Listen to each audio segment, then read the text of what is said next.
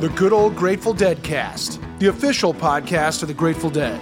I'm Rich Mahan with Jesse Jarnow, exploring the music and legacy of the Grateful Dead for the committed and the curious.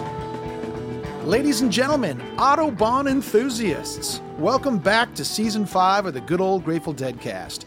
I'm your co host, Rich Mahan. Thanks for coming along on this journey as we time travel across the pond to 50 years ago and travel with the Grateful Dead on their historic Europe 72 tour. We are bringing new episodes of the Deadcast to you weekly this season. Each episode will cover the shows that took place on the Europe 72 tour 50 years to the week after they happened. Visit us at our website, dead.net slash deadcast, and explore the extra materials we have for you to devour for not only this episode, but all of our episodes. In fact, during season five, we have a daily dose of Europe 72 ephemera for you, so make sure to check the Dead social media as well as dead.net and check out the photos that we've married with audio clips from the folks that were there great little insights in between episodes. Also, at dead.net slash deadcast are all of our past episodes, including the complete seasons one through four, and you can link from there to your favorite podcasting platform and listen where you like to listen. Did you attend any of the shows on the Europe 72 tour or know somebody who did? Get over to stories.dead.net and record your tales about Europe 72. We're especially interested in hearing from anyone that was at the Netherlands or Munich shows, people. We need your stories. If you know somebody that went, get a hold of them. Have them get a hold of us. Thank you. And how about some Europe 72 music for your collection? July 29th, we'll bring Lyceum 1972, the Complete Recordings Limited Edition. It's a 24 LP box set with four complete shows from the tail end of the Europe 72 tour, exclusively available at dead.net. And of course, there'll be a newly remastered version of the original Europe 72 album. It'll be available on CD, LP, and digitally also on July 29th, with a very limited edition 3 LP rainbow vinyl version arriving on June 3rd only at dead.net. This rainbow version is one of the coolest ones I've seen yet. Pop on over to the website and check it out. It's going to sell out for sure. And this week, we get to use some of that German we learned in college. Wo ist der Bus? Bist du ein Bose oder ein Bolo? We've got a jam packed itinerary this week, four shows in West Germany. April 21st on the Beat Club TV show in Bremen, April 24th at the Rheinhalle in Dusseldorf, April 26th at the Jahrhunderthalle in Frankfurt, and the Musikhalle in Hamburg on April 29th. Grab your clown mask and let's all follow Jesse Jarnow south from Denmark into early 70s West Germany.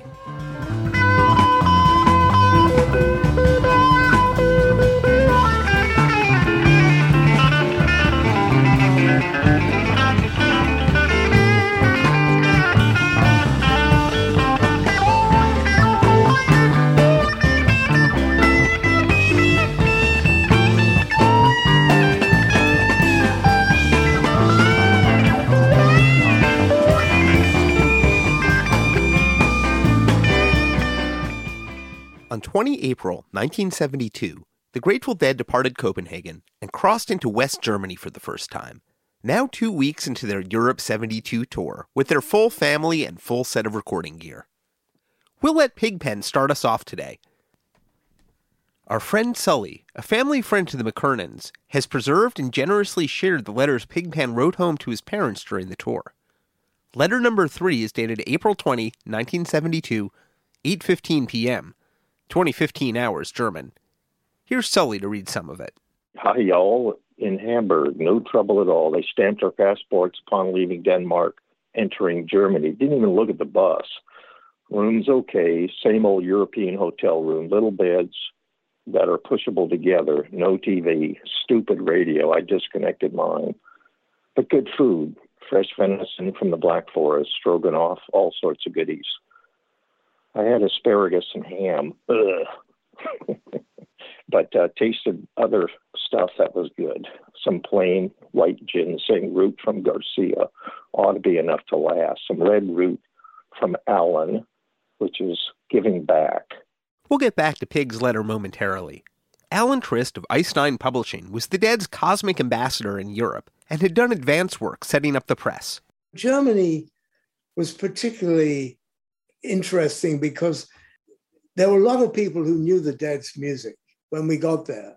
There was a tremendous fan outpouring to the Grateful Dead. Those shows were massively sold out. You, you really got the sense that Germany was uh, one of the parts of Europe that had taken up the call of, of the Dead and of the West Coast uh, music in general very strongly.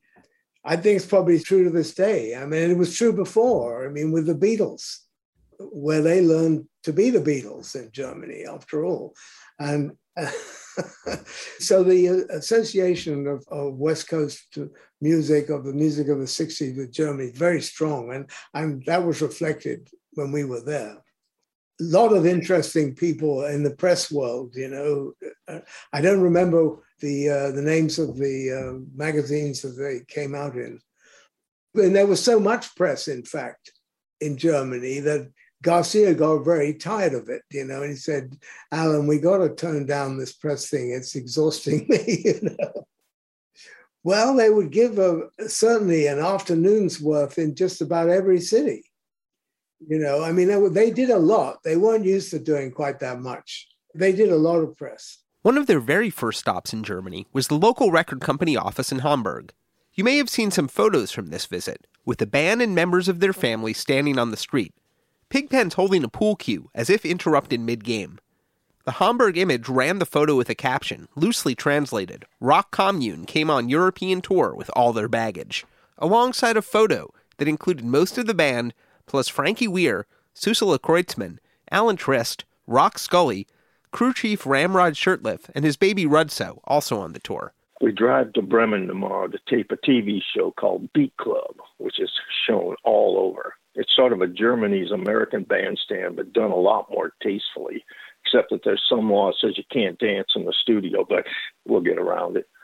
We have almost all the time we want, all afternoon and evening. So we can probably edit the tape and get the best performance for airplay. If you've been involved with Grateful Dead tape or information trading for any length of time, you might know the name Uli Teute. Uli didn't get to see the Dead in person on the Europe 72 tour. That would have to wait. As well as being a budding deadhead, he was also a devoted viewer of the Beat Club in those years. I live in southwest Germany in a town called Freiburg, near the Black Forest. Very close to Switzerland, very close to France. So for me, it's like a two and a half hour trip by car to Frankfurt. It's two hours to Stuttgart. It's three and a half hours to Munich. Because uh, me to Munich, there's the Black Forest on the way, and there's no highway. If that's not a metaphor for European deadheaddom, I'm not sure what is. In school, it was like five or six guys who went out every day, and uh, we had a radio station which was pretty good in the afternoon. Sometimes they played whole albums, and we could go into a nearby town and look for records. And I don't remember who it was out of the five, but one of them came home with Kalfak. And it was like uh, we were completely blown. And the next guy went into town, and you, you, you know, he came, he came back with Vintage Dead. So the first two records I got introduced into the Grateful Dead was like listening to 18 minutes of Midnight Hour from 66 and Skullfuck. So I knew about the Grateful Dead. I knew about Jefferson Airplane, and, and we really got into this kind of music. But this is not very typical for Germany at all. I think we were kind of a special breed because all our colleagues in school they were into Led Zeppelin, Deep Purple, Uriah Heep, you know all those British hard rock combos which kind of uh, established themselves in the beginning of the 70s, and we were kind of uh, a dope smoking community which hang out with like, oh, listen to the Jefferson Airplane. That sounds like psychedelic music. That was what, what we were after, and thus, thus we we knew a lot. And I bought Lillian Roxon's Rock Lexico, or rock encyclopedia, which is a book which was established in 69. And I bought that in 71. It was in English, but it didn't matter. It mentioned all the bands I've never heard about. So I, I was pretty much kind of introduced into this scene by reading books and by reading magazines. Also, they were in German because they, I, I still had no access to like uh, American or English uh, magazines at that time. And of course, we had the Beat Club.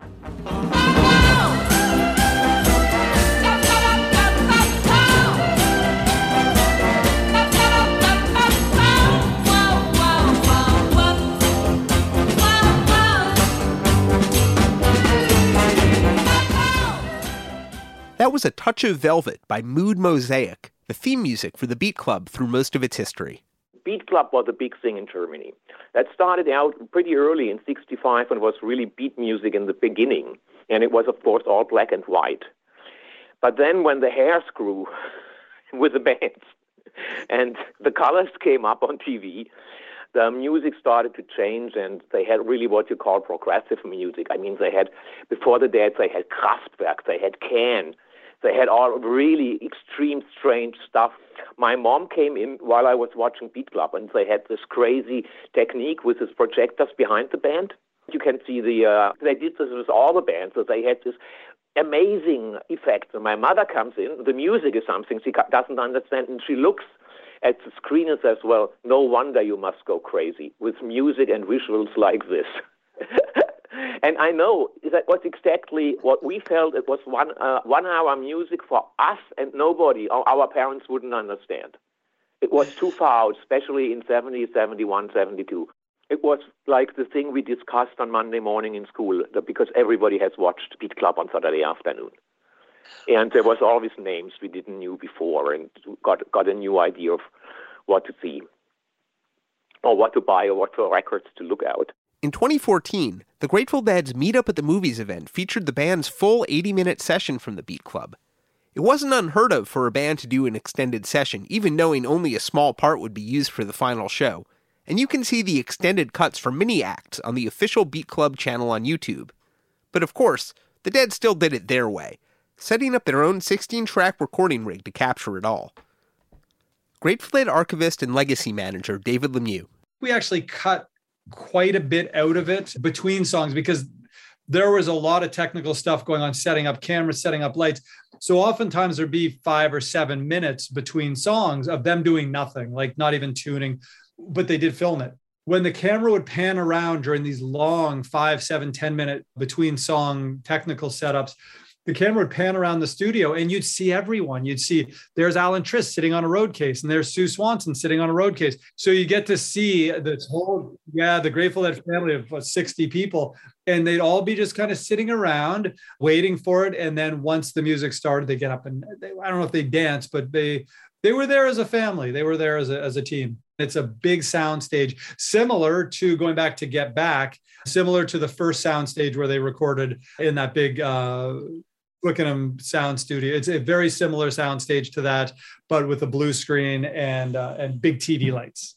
You can see MG there, and you can see Francis. You, they're all there, and everybody that you see in the credits for Europe '72, they're all kind of hanging out there, and it's pretty cool. And I remember you can see Wiz walking by with tape reels labeling these big 14 inch tape boxes.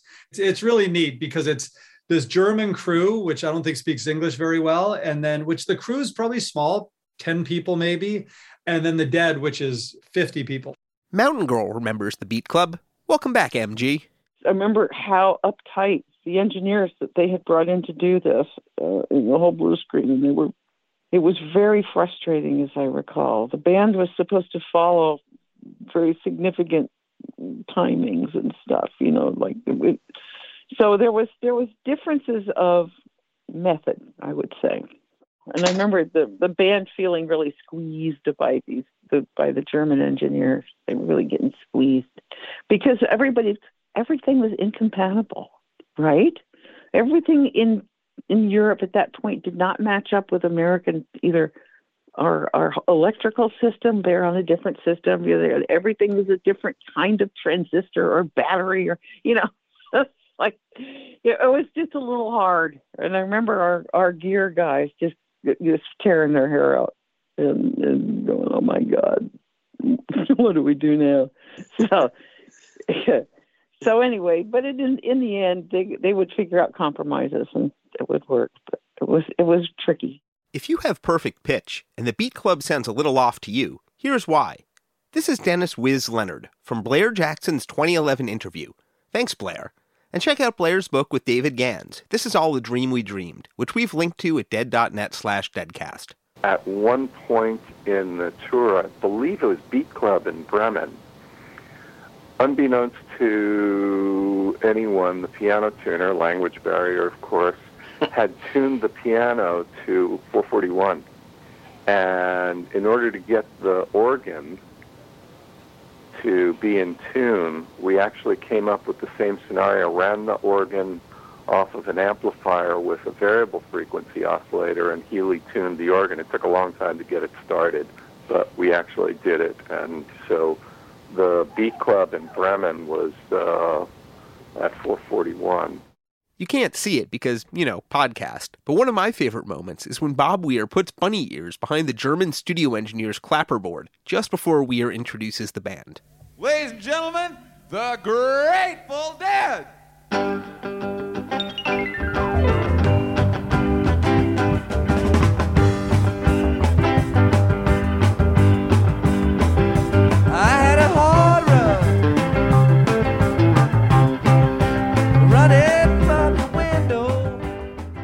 And they were off. Later, Robert Hunter would remember of the Beat Club.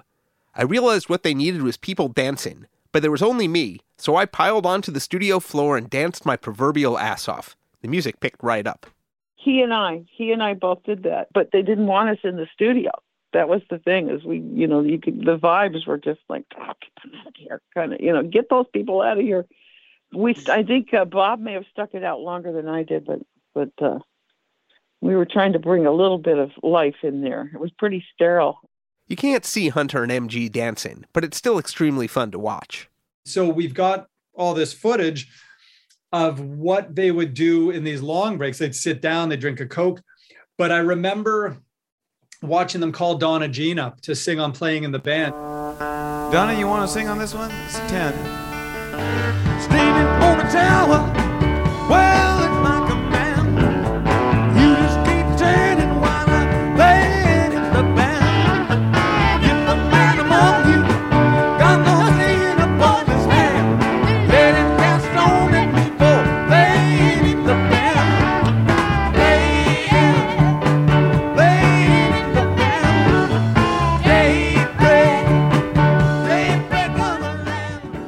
Not just playing in the band, but two full versions of playing in the band with jams. The Beat Club session has some of the best close up footage of the 1972 Grateful Dead improvising.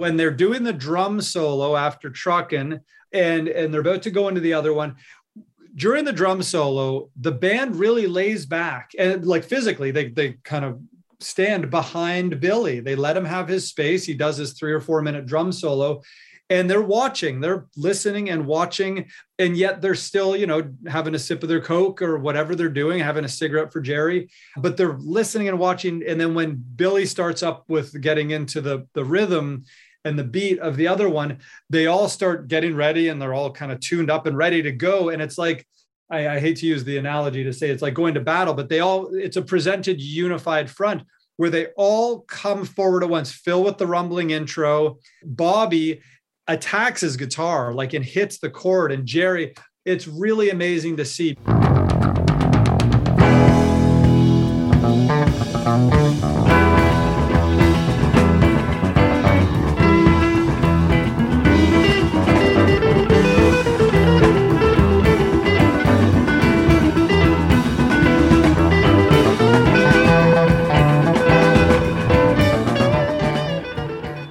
Actual broadcast a month later, the band were only allotted one song, with the band's album covers flashing behind them courtesy of the blue screen chroma key. Dankeschön, Inga Zielke. Und hier sind die Grateful Dead mit einer Rocknummer, die von Chuck Berry gar nicht so weit entfernt zu sein scheint. One More Saturday Night.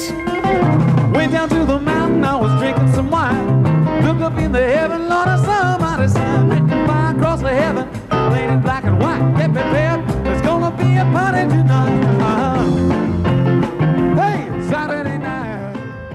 One More Saturday Night was recorded during the sessions for Bob Weir's solo album Ace that February, but released as a standalone Grateful Dead single in the European countries where the tour traveled. And for once, the Dead promoted their new single. They needed a song to tour Europe with. You got to have a single, right? And the only thing they had in the can happened to be typical Grateful Dead, not even a Grateful Dead song. It was a solo song. I mean, we all know that Ace was a Dead album, but it was Bob's solo record. And I think that's fascinating that um, the Dead, the Grateful Dead, they're touring behind a Bob Weir solo song. So it's pretty typical. It's, uh, so I love about the Dead. It's always a little different, and yet it always works exactly well for them. The episode on which the Dead appeared was overstuffed, and the Dead were right in the middle of a stacked bill, as it were. Before them, Pacific Gas and Electric and the Kinks each got one song, then three by Chuck Berry. After the Dead, there was one by the post Jim Morrison Doors and two by the Rolling Stones, getting ready to launch their own 1972 tour just as the episode aired a month later. It was broadcast by the time the tour was over, so on the 27th of May. So the Grateful Dead were gone. And the, the Grateful Dead themselves didn't impress me a lot they followed Chuck Berry on this TV program, which was pretty odd. First, you have Chuck Berry, and he plays Let It Rock, which I at that point didn't know. I, I didn't know. I, I, mean, I knew the song by Chuck Berry, but I didn't know it was covered by, by Jerry. I had no clue about it. But there you have Chuck Berry in his uh, best rock and roll, colorful outfit doing the duck walk. And after that, the Grateful Dead come, and uh, I expected something like at least Casey Jones, and they do a fucking rock and roll number. I mean, this is no follow up to Chuck Berry. I mean, he could do that much better. And it was just, it was one more Saturday night, and I was really bored. I didn't like it at all. It watered down in 72, and I mean, the last one was in December, and it was only the Osmonds. And I mean, that was a far cry from, from seeing Can or uh, Kraftwerk. uh, I, I mean, I remember say, "What the Osmonds?" and the whole show only the Osmonds. No, I'm going to switch off. I don't want this. I, I remember they had Johnny Cash at one point for a whole show, which wasn't to my interest. But despite not being too into one more Saturday night, Uli was committed to the Dead. I started trading tapes in 77 after a very strange incident. Uh, the Jefferson Starship came over to Germany and they were supposed to play at the Lorelei open air, but that never happened because Grace Slick turned into Grace Sick. And a riot followed, and they burned down the stage. You might have heard about that. If not, there are enough web pages to, uh, to read about this disaster. But before the stage was burned down, there was this guy, a hawker, and he hawked uh, a magazine I've never heard about, and it had some uh, Grace Slick picture on the front, so I bought it, and it was called Relix. Then I completely flipped when I came to the last page and saw the classifieds. And it took me a while to understand what these guys are asking for. Have 200 hours, need more. Yeah, what the fuck you talking about? By that time, I already had taped myself. My claim to fame is the Neil Young show from 76 in Heidelberg, which is my master, which circulates. So I had some things, and I had some bootlegs, and I tried to connect with some of these American guys which advertised in Relix. And on the same time, uh, Rockpalast is from the German television, and the first Rockpalasts were also broadcast by the radio. So we could make really nice tapes, and that gave me a, a start into a trading circle. One guy here in Germany, he was like five years older than me, and he had the most outrageous Grateful Dead collection I've ever seen. He had all the shitty tapes nobody had, all the shitty audience tapes from 68 and 69 and 70, first copies of Flushing Meadow, 711 and 712, 69. He was in Düsseldorf 72 too, and he took me under his wings. And he told me about the Koletzko brothers. The Koletzko brothers, Volker and Hartmut, legendary German deadheads. I first learned of them through Carol Latvala, former partner of the late Grateful Dead archivist Dick Latvala. Volker and Hartmut visited Dick and Carol in Hawaii in the 70s. According to lore, they did the whole Europe 72 tour. Uli's friend told him about them. He told me way back in like 79, 80, when I first uh, went up to see him in Marburg, about these two brothers but he had lost contact by then. But he said that there was a rumor that they had even gone as far as working for the Grateful Dead as roadies or something. Which, uh, but I, I can't prove that. Hartmut, Volker, or anybody who knows anything about them, please get in touch with us via stories.dead.net.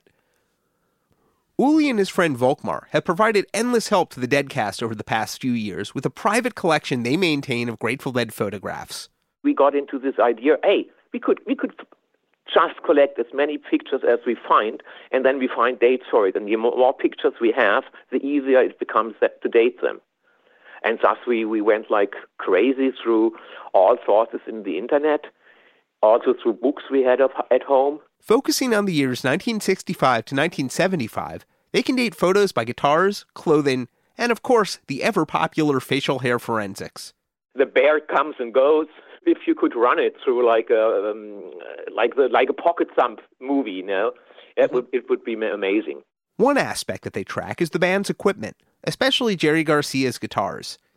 On the Europe 72 tour, Garcia was exclusively playing an Alembic modified Stratocaster given to him by Graham Nash. Garcia had made it his main guitar in late 1971, and in early 1972 began to affix stickers to the pickguard and body. There was a trucking one with this uh, Robert Crumb trucking figure. If you're in front of the guitar on the left side, and on the right side was a uh, New York Department Police. The R. Crumb sticker had appeared on the guitar at the March shows at the Academy of Music in New York, as had one other. I gave him the Harley Davidson sticker. Thanks, Sam Cutler. And perfectly for Uli and Volkmar's project, a new sticker appears on Garcia's guitar at the Beat Club. Then in Bremen, in the Beat Club, he suddenly pops up with his Pillhuhn. Pillhuhn was uh, a German cartoon figure which showed up in a magazine where you, you uh, in, in, times when people had to watch TV, they bought magazines where they find um, the TV programs, right? And in one of those German TV magazines, this guy with the character of Pillhuhn had a comic. I don't know why. And the music magazine, Music Express, in April 72, put up a sticker in their magazine. They always put up a sticker in the middle of the mag. So when you go to the centerfold, there was always a sticker. And I do vividly remember, oh, the Pillhuhn. And then a, mo- a month later, I watched the Beat Club. And I, I can't believe it. I look at Jerry's guitar and I see the Pillhuhn, and I know, oh, I know where I got this one from. And I'm sure they, when they came to the uh, Beat Club, they were kind in, in a dressing room and they were giving like music magazines or something to spend some time.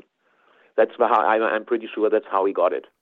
Pillhuhn, which translates literally to pill chicken, depicts a chicken emerging out of a pill. The sticker lasted on Garcia's guitar throughout 1972 until it gradually rubbed off over the course of the summer and fall tours. We've posted a link to more info about Pillhuhn at dead.net slash deadcast. We'll get back to the conversation about stickers in a few episodes. There's a pretty loud postscript to the Beat Club, as recounted by Bill Kreutzmann in his memoir Deal. We decided to play a full set for the cameras, and we also decided to take acid for it, he wrote. We took something else too. I don't recall the specifics, all I know is that it got us unbelievably high. Our hotel that night was in an old classic building, and I'm guessing that maybe they had to rebuild or repair some of it after the bombings. After the show, we were in one of those collective moods where we were all just fucking around. For some reason, for me, that translated into punching a mirror in the elevator on the way to my room. Well, that wasn't a very good thing to do. The mirror was an old antique. It survived the bombings, but not Bill Kreutzmann bombed on acid. Over to tour manager Sam Cutler. Billy Kreutzmann walked into the in the Hotel Berlin in Hamburg. The only thing that in the whole hotel that had survived the bombing of Hamburg, which was ferocious in the Second World War, was this little oak mirror a pretty little mirror that was in the elevator. And a very stoned and probably quite drunk Kreutzmann walked into the elevator, saw his reflection in this mirror, and punched it. So there went the mirror with this delicate oak frame. Right, yeah, the last remaining artifact from the original Hotel Berlin. So I, they called me up, the, the manager, right? And I had to go down to the manager's office, a woman. You're you you people you're you're barbarians. Oh really? Why what's going on? Oh and then she told me all about billy had destroyed this um you know uh, this mirror. And i think it was healy but somebody on the 18th floor while i was talking to the manager and trying to keep her cool decided to lob their television out the window and as i was talking to the manager outside her window right a television smashed, you know, with like the ferocity of a bomb, right.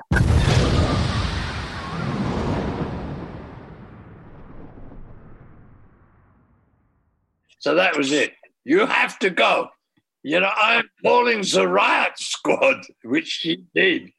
And the, the Hamburg riot squad came and we were all escorted out of the hotel.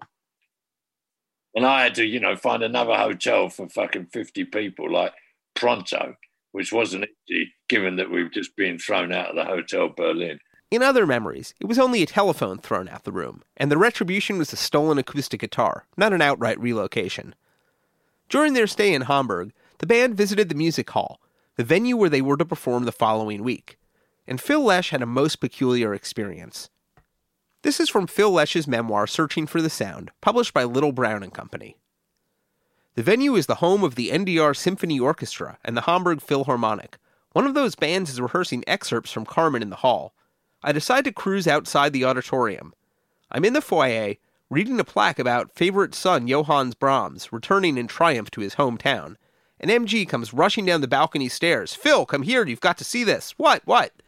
I follow her up to the balcony where Jerry, Bob, and a couple of roadies are standing open mouthed and pointing toward the stage. At first, all I see is the forest, not the trees. An orchestra playing. But then Jer says, The cellist. I look down at the solo cellist, and he is me. Same face, same hair, only shorter. Same build. When they break and he stands up, the same gait, the same posture, I'm flabbergasted. I had read, of course, that everyone has a double somewhere, but I always thought of that as a folk legend, until I saw mine. I decide that I must come face to face with him somehow, so I run downstairs to the backstage area. Having left my bell bottoms and paisley period behind, I'm now dressed like an American cowboy boots, jeans, checked shirt, Levi's jacket, everything but the hat. You can imagine the thoughts running through the minds of the man's colleagues, their heads snapping around in double takes as I pass through them. Backstage, another entire orchestra is rehearsing in a huge room. The other musicians are dispersing. I never found this guy, but oh, how I wanted to shake his hand and find out his name. Could it have been Lesh? Loesch? Perhaps an enterprising Grateful Dead scholar can find the names of the cellists for the NDR Symphony Orchestra and the Hamburg Philharmonic. The band had 10 days in Germany. Counting the Beat Club, they had four engagements in four different cities. It was a lot of time on the Bozo and Bolo buses. Donna Jean Godchaux MacKay. I had never been to Europe, and it was quite fascinating on every level. Number one, I'm in this band and trying to get my bearings around that. And then in Europe to boot, it was a heavy scene for me, but it was wonderful. I loved every minute of it. And being on that bus was one of the funnest things in the world. Somebody would yell out, Castle on the left, Castle on the right, Castle, you know, it, on the Autobahn, you know, just traveling through Europe in castles, you know, not like mansions, castles everywhere. Mountain Girl. One bus was the Bolos, and our bus was the Bozos, and there was some competition. I don't know quite what kind anymore. It was just part of the fun. Dennis Wiz Leonard was a Bolo. We had Sven as our driver, didn't speak a word of English and somehow, you know, Mick, the Bozo bus driver, and Sven would have breakfast in the morning, seemingly have conversations. I don't know what the fuck they were talking about. Steve Parish. Most of the time I was on the Bozo bus, but that was me and Jerry and uh, Kid. Hunter would go back and forth sometimes, but uh, it became pretty much people stay with the bus that they felt comfortable in. You see, the one bus that was the Bozo bus, we had a, a, British driver, Mick was his name, and the Bolo bus uh, had uh, was from Denmark. It was a Danish driver, and his name was Sven. And so, as soon as people on that one learned that Hota was the Danish word for faster, that's all they yelled at old Sven all day long was Hota, Hota, Hota. And so uh, I thought I found that tiring actually to ride on their bus, and I like to stay. I went on it a couple of times, but there was a Bozo bus I liked. We had a lot more uh, pot blowing on that bus, and we were drinking wine as we went through the wine country. You know.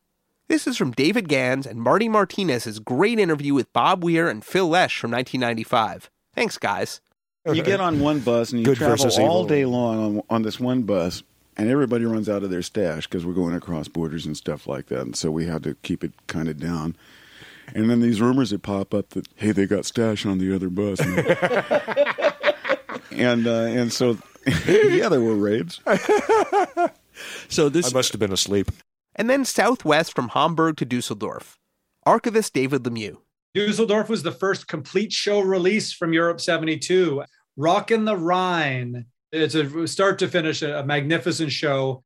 We were going to do a complete Europe 72 show. We knew it was going to be a Dark Star show. That was our criteria because you're um 100 year hall as the previous one had the other one we wanted it to be a dark star so that limited it down to half the shows and then from there it became i won't certainly say an easy choice but dusseldorf was the one that kept coming up to the top of the heap as a really magnificent the dead meant business to me the i mean the tour peaked several times. It peaked in Wembley, it peaked at the Lyceum, beginning and end, and throughout it peaked several times as well. But I do think that little German run, particularly Dusseldorf and uh, Frankfurt, is one peak. That's a lot of peaks, dude. Of all of the band stops on the European continent, Western Germany probably had the largest homegrown musical scene of its own, pushing psychedelia into new phases. Kosmische music, cosmic music sometimes referred to as krautrock, but that was always pretty impolite. From right there in Dusseldorf, there was Kraftwerk.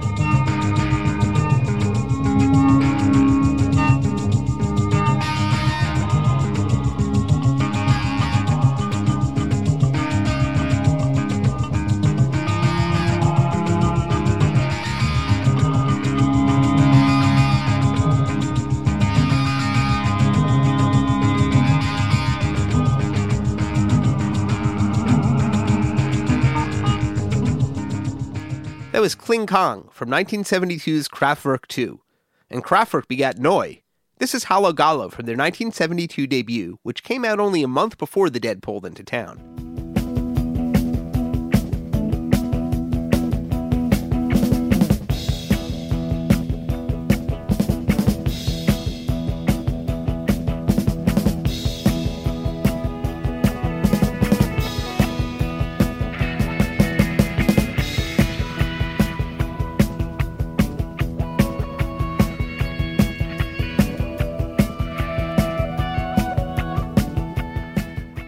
Nearby Cologne, there was Can. Here they are in 1975 from their recent live in Stuttgart release, jamming on a familiar four note descending theme.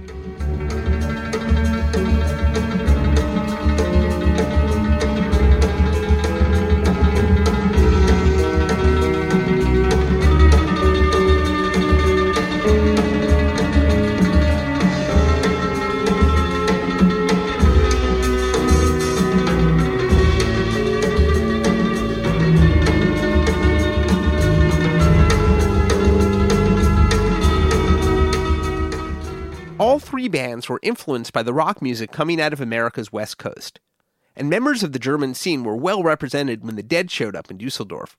Karl Bartos, who would soon join Kraftwerk, was there. And Can keyboardist Irmin Schmidt told music writer and dead freak Peter Orlov that the Can gang had attended as well. There were a lot of similarities between the Dead and Can, especially. One was a love of psychedelics, and it's hard not to imagine them tripping at the Rhine Hall. But the Dead's appearances in Germany had an unusual effect on Can. Please welcome Can's longtime sound engineer and producer, René Tinner. As a kid, I bought me an album called Anthem of the Sun, and I smoked joints heavily and listened to that record over and over again. It helped me a lot. Renee didn't attend the Dusseldorf show and didn't start working for Can until 1973 but helped manifest the Dead's influence when the band asked him to build them their very own sound system. I got the inspiration from a picture in a paper of their equipment setup on one of those concerts they had in Germany. It inspired my colleague and me to uh, take up that uh, spirit of having a wall of sound behind the band. Based on the descriptions, it's very possible the photo in question was from the band's 1974 appearance in Munich, but it might not. The engineers in Can had no contact with the dead and didn't know much about the alembic system itself, but they did their best to replicate it. We just practically groomed any loudspeaker we could find in the studio and mounted it on a wood uh, construction, kind of.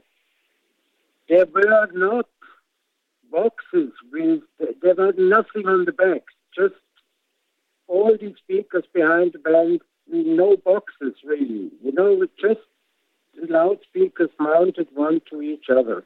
Most of the speakers were pretty shitty speakers, apart from a few JBLs, but the rest was some crap I cannot even say what it was. I doubt it was in the same quality as of today. I cannot say because I didn't hear, but the inspiration came of having many speakers behind the band.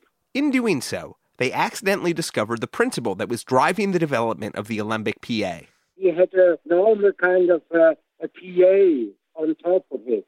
So this arrangement on the stage was more or less just for the band and, of course, the audience which was close to the stage. As above, so below was the alchemical principle behind the system that became known as the Wall of Sound. It should sound exactly the same to the band and audience, which is exactly what happened when Can stacked up their speakers. You know, the band was so relieved with the introduction of the system because there was never any monitor problems anymore because the system functioned like the, all the, the speakers on the stage, they reproduce everything, meaning drums, bass, guitar, keyboards, and vocals. Bear would be proud. Well, maybe. It was the band's system for the rest of their live career, and you can see Can's almost cargo cult like imitation of the Dead sound system illustrated on the front of their great recent archival releases. They used it until they stopped playing live, until uh, I guess 77, 78. But that's all a bit in the future. Still, how else to explain Can's song One More Night on Ege Bamyasi, released in fall of 1972, not long after the Dead passed through with their One More Saturday Night single. One more Saturday night. One more Saturday night. One more Saturday night.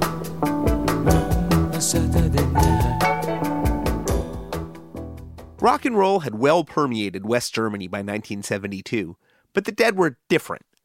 Please welcome German deadhead Hagen Glas. So around the end of 1970 or the beginning of 1971, Radio Luxembourg played. Uh, I guess it must be from the Live Dead album. Uh, they played something, and they they told a bit of um, of the band. That's uh, like it's a spe- special band. It's not only the music; it's uh, more community, more family-like, and this really pleased me. And and the music they, they were playing, I said, "Oh, wow, wow!"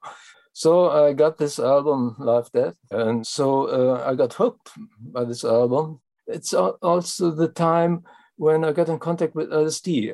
I had a friend who, who had some. It was sugar, dropped on sugar when we listened at the home of my father outside, they had a flat outside and in the wood, and we could put the speakers outside and, and we dropped some acid and we, we uh, live that played.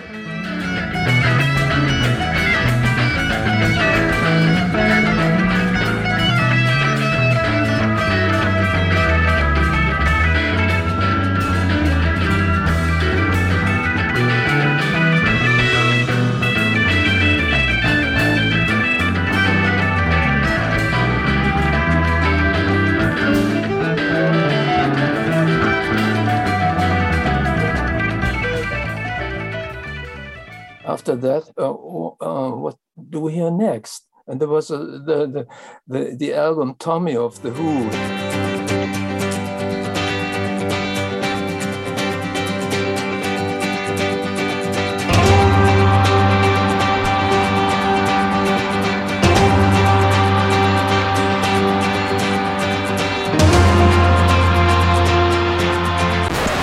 we put it on and uh, didn't work that way. so again, we we repeated the Live Dead album.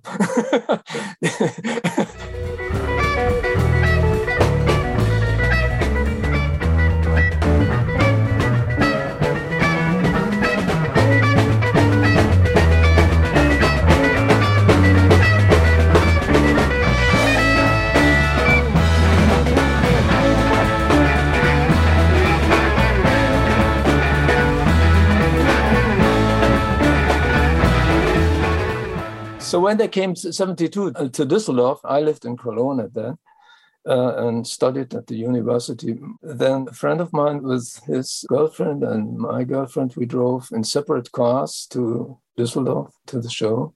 You know this Grateful Dead, Rocking the Rhine with the Grateful Dead? There's a picture of the Rheinhalle and there are some cars standing there.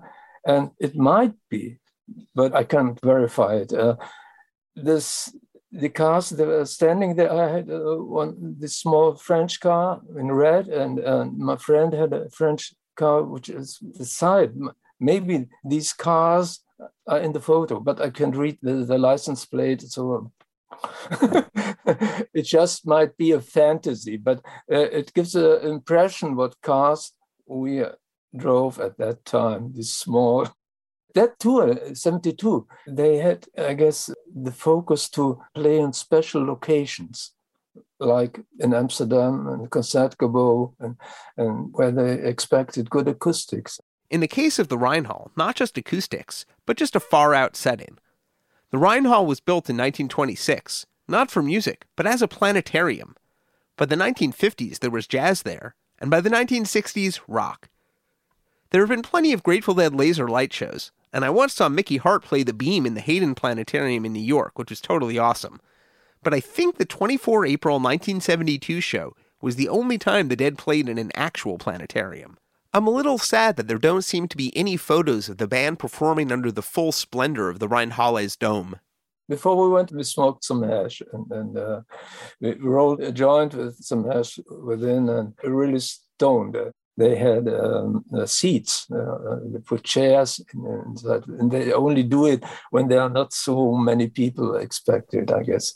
So till the room is filled, when you put in chairs and everybody sits down.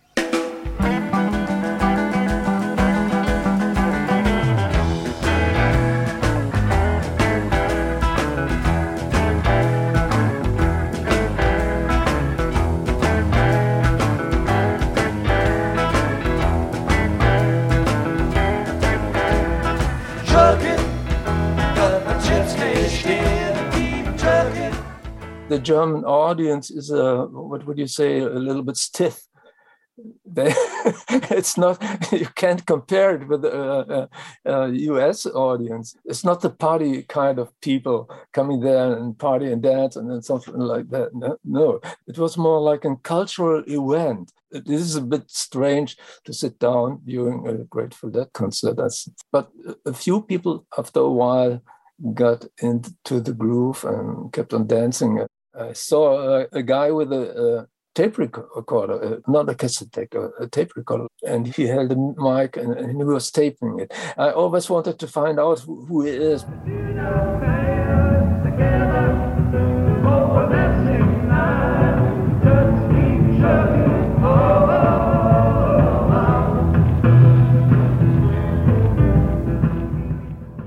One guy from the audience stepped up and he danced on the stage.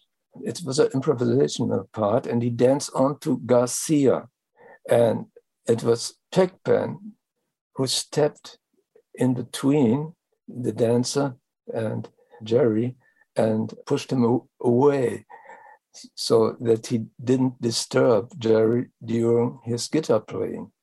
It was obvious to see it, and it uh, was strange to see because Pigpen at that time was already pretty small. He was not anymore the guy he used to be in, in the uh, older days. He was not that big as the dancer, but he he did it. He, he not a roadie or something like that. No, Pigpen did it. Uh, he took responsibility, and uh, and, and this this picture still sticks in my mind.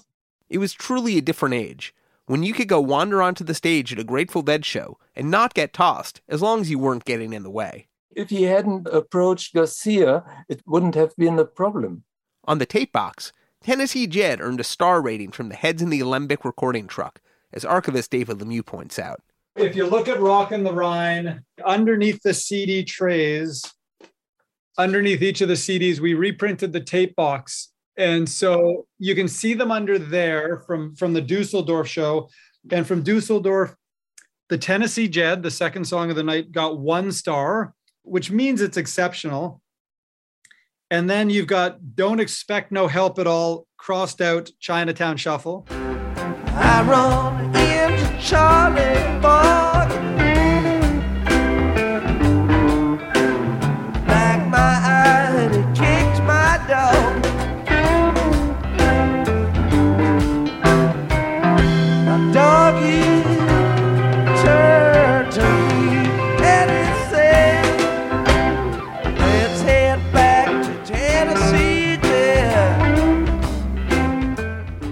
Casey Jones has a little train beside it. Then um, down low, you got Dark Star. So he drew a Dark Star. Nice skull up there on the right.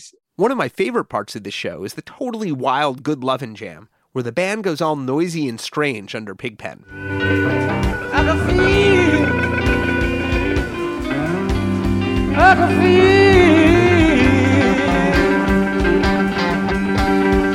like a good man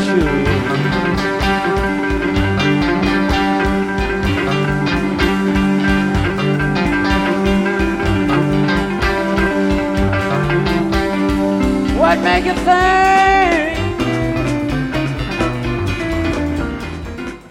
By the time the tour got to Germany, the jams were getting longer. In the recording truck, Alembic thought they had a way to make sure they didn't miss anything. This is Wiz talking to Blair Jackson in 2011. I came up with this thing, and it was like, you know, a discussion I had with Garcia mainly, and the other guys subscribed. And it was like below Garcia's wedge was a little wood board with three porcelain light sockets on it a green, a yellow, and a red. And, you know, we'd light green once we were rolling an in. And the idea was that I would light the yellow light when we were, you know, like worried that we were going to run out of tape, and it was like, "Can you guys wind it down?" Never fucking did. You know, Garcia said, "Yeah, man, sure, we could, we could, we could try that out." And the very first time I lit the yellow light, in a little 13-inch TV in the truck, and I light the yellow light, and I'm looking at the TV to see, you know, if I can see the light and see a reaction from Jerry, and I see him look down and he looks straight at the camera, which was off stage right, smiles that impish, magical smile, and nods no. Fuck you. Nice, no nice. with us. That was the last time we used the light. But of course, if you're the Grateful Dead and you're playing in a planetarium, there's really only one song to play. And it came in the second set.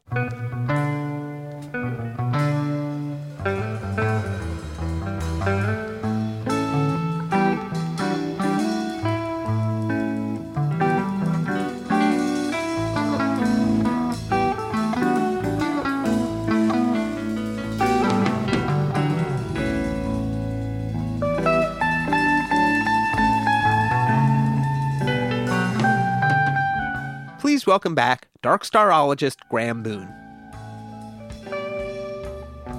Jerry right away is very heartfelt, almost mournful. And the pace just gets slower as they dig into the music. The jam takes a pretty marvelous turn for the weird. Jerry going right through. Uh, Phil starting to get loud and growly. Jerry bending. Bob bending notes. Really loud, really dramatic. Getting really scattered. Kind of a funky thing from Keith. Interesting boogie flourishes.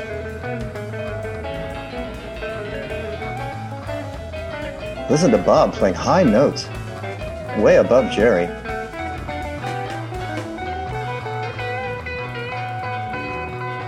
Total chromaticism. And it starts to melt.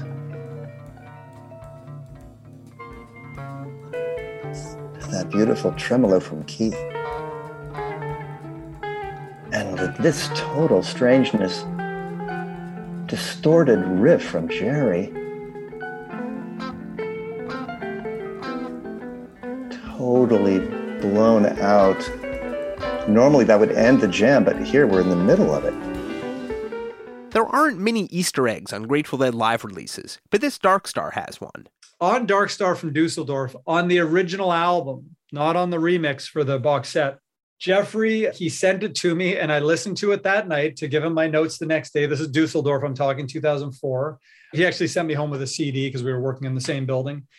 And on Searchlight Casting, if you listen to Searchlight Casting on the Dusseldorf Rockin' the Rhine version, you'll hear an echo of casting and it'll go Searchlight Casting, casting. Searchlight casting for faults in the clouds of delusion. and it'll be this little echo and jeffrey put that in. It was not there were no special effects uh you know they weren't messing with the sound. And jeffrey just thought in his mixing that that would be cool. And then i i busted him on it the next day and i said dude that's i've never heard you do that. Goes what do you think should, should get rid of it. I said, no, you should keep it. It's very subtle. You really got to know what you're listening for. So oftentimes I'll be randomly listening to a dark star. And even when I'm listening on a walk or in my studio, and I hear searchlight casting, I whisper to myself, casting, and I put this echo to it. And then I'll text Jeffrey, searchlight casting in the parentheses, casting. Graeme is a fan of the vocal delivery on this version as well, sometimes overlooked amid all the jamming. Shall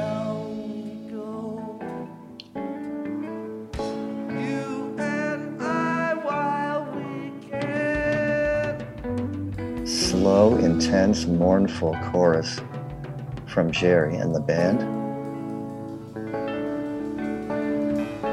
The transcendent nightfall of diamond.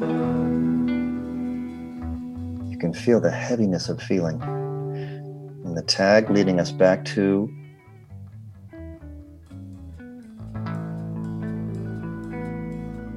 right away that interesting mixture of an A and an E minor chord fill right in on the strong bass and Jerry immediately hitting a high arpeggio.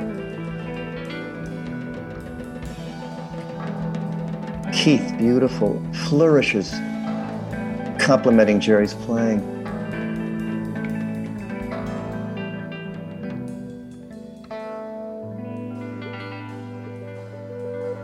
Now we get into that wah pedal.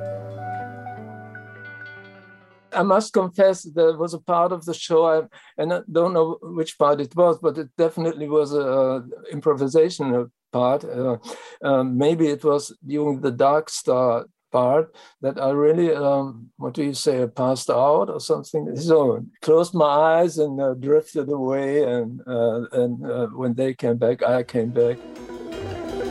Now we're getting into a super intense jam where Jerry is playing these super fast chromatic notes and little fragments pushing the music, and you can hear Keith joining in. Phil all over the place, Bill all over the place.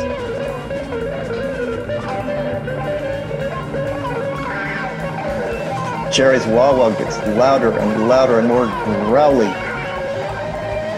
increasingly feral, almost a violent music. Hissing and snarling.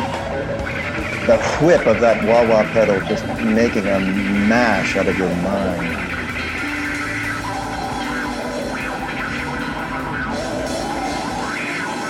No notes, pure snarling. But you know, Keith, so often, the pianist, you know, you can hear him playing clear notes. Listen to this scattered craziness Bob rubbing the strings.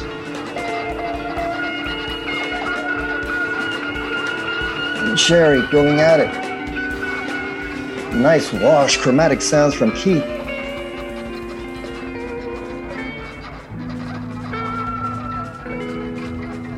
And then suddenly Phil, out of nowhere, a ninth chord on A changes it up. And Keith is looking like he wants to play Wharf Rat.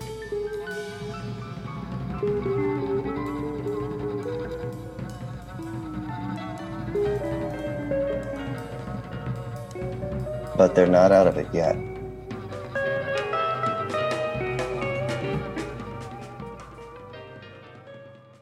Are they ever? Jerry in the middle of a super intense jam. Still going. Still searching. Music is totally not in a key. Chromatics all over the place from Bob, from Keith.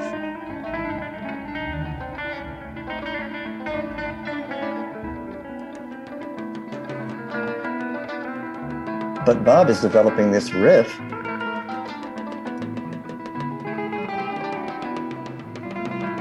Where is this going to go? Jerry's still into the chromatic wailing, but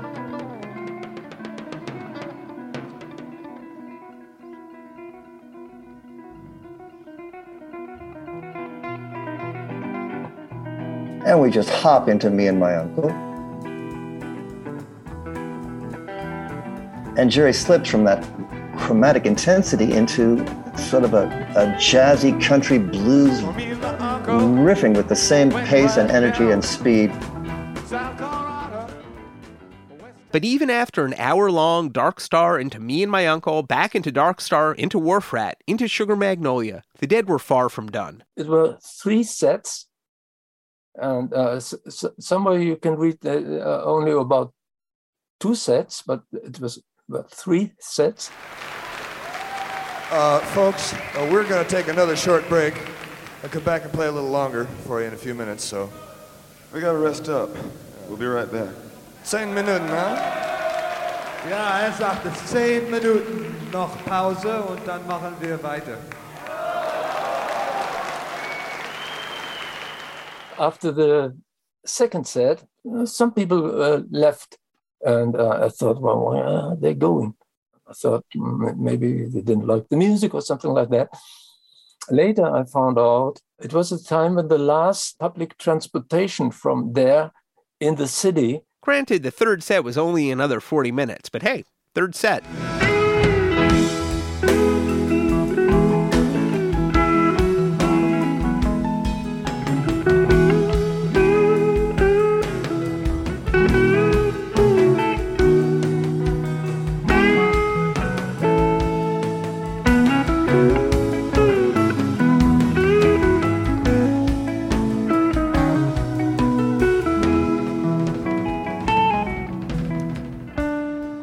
But Germany was a weird place, as Mountain Girl remembers. Well, then we were on our way to Germany, see. Oh dear. Not as much fun. Just gonna leave it not as much fun. the, it wasn't the vibe in the street. It was the vibe at the venue. You know, the the people who looked at, who were in charge of the venue. Oh huh.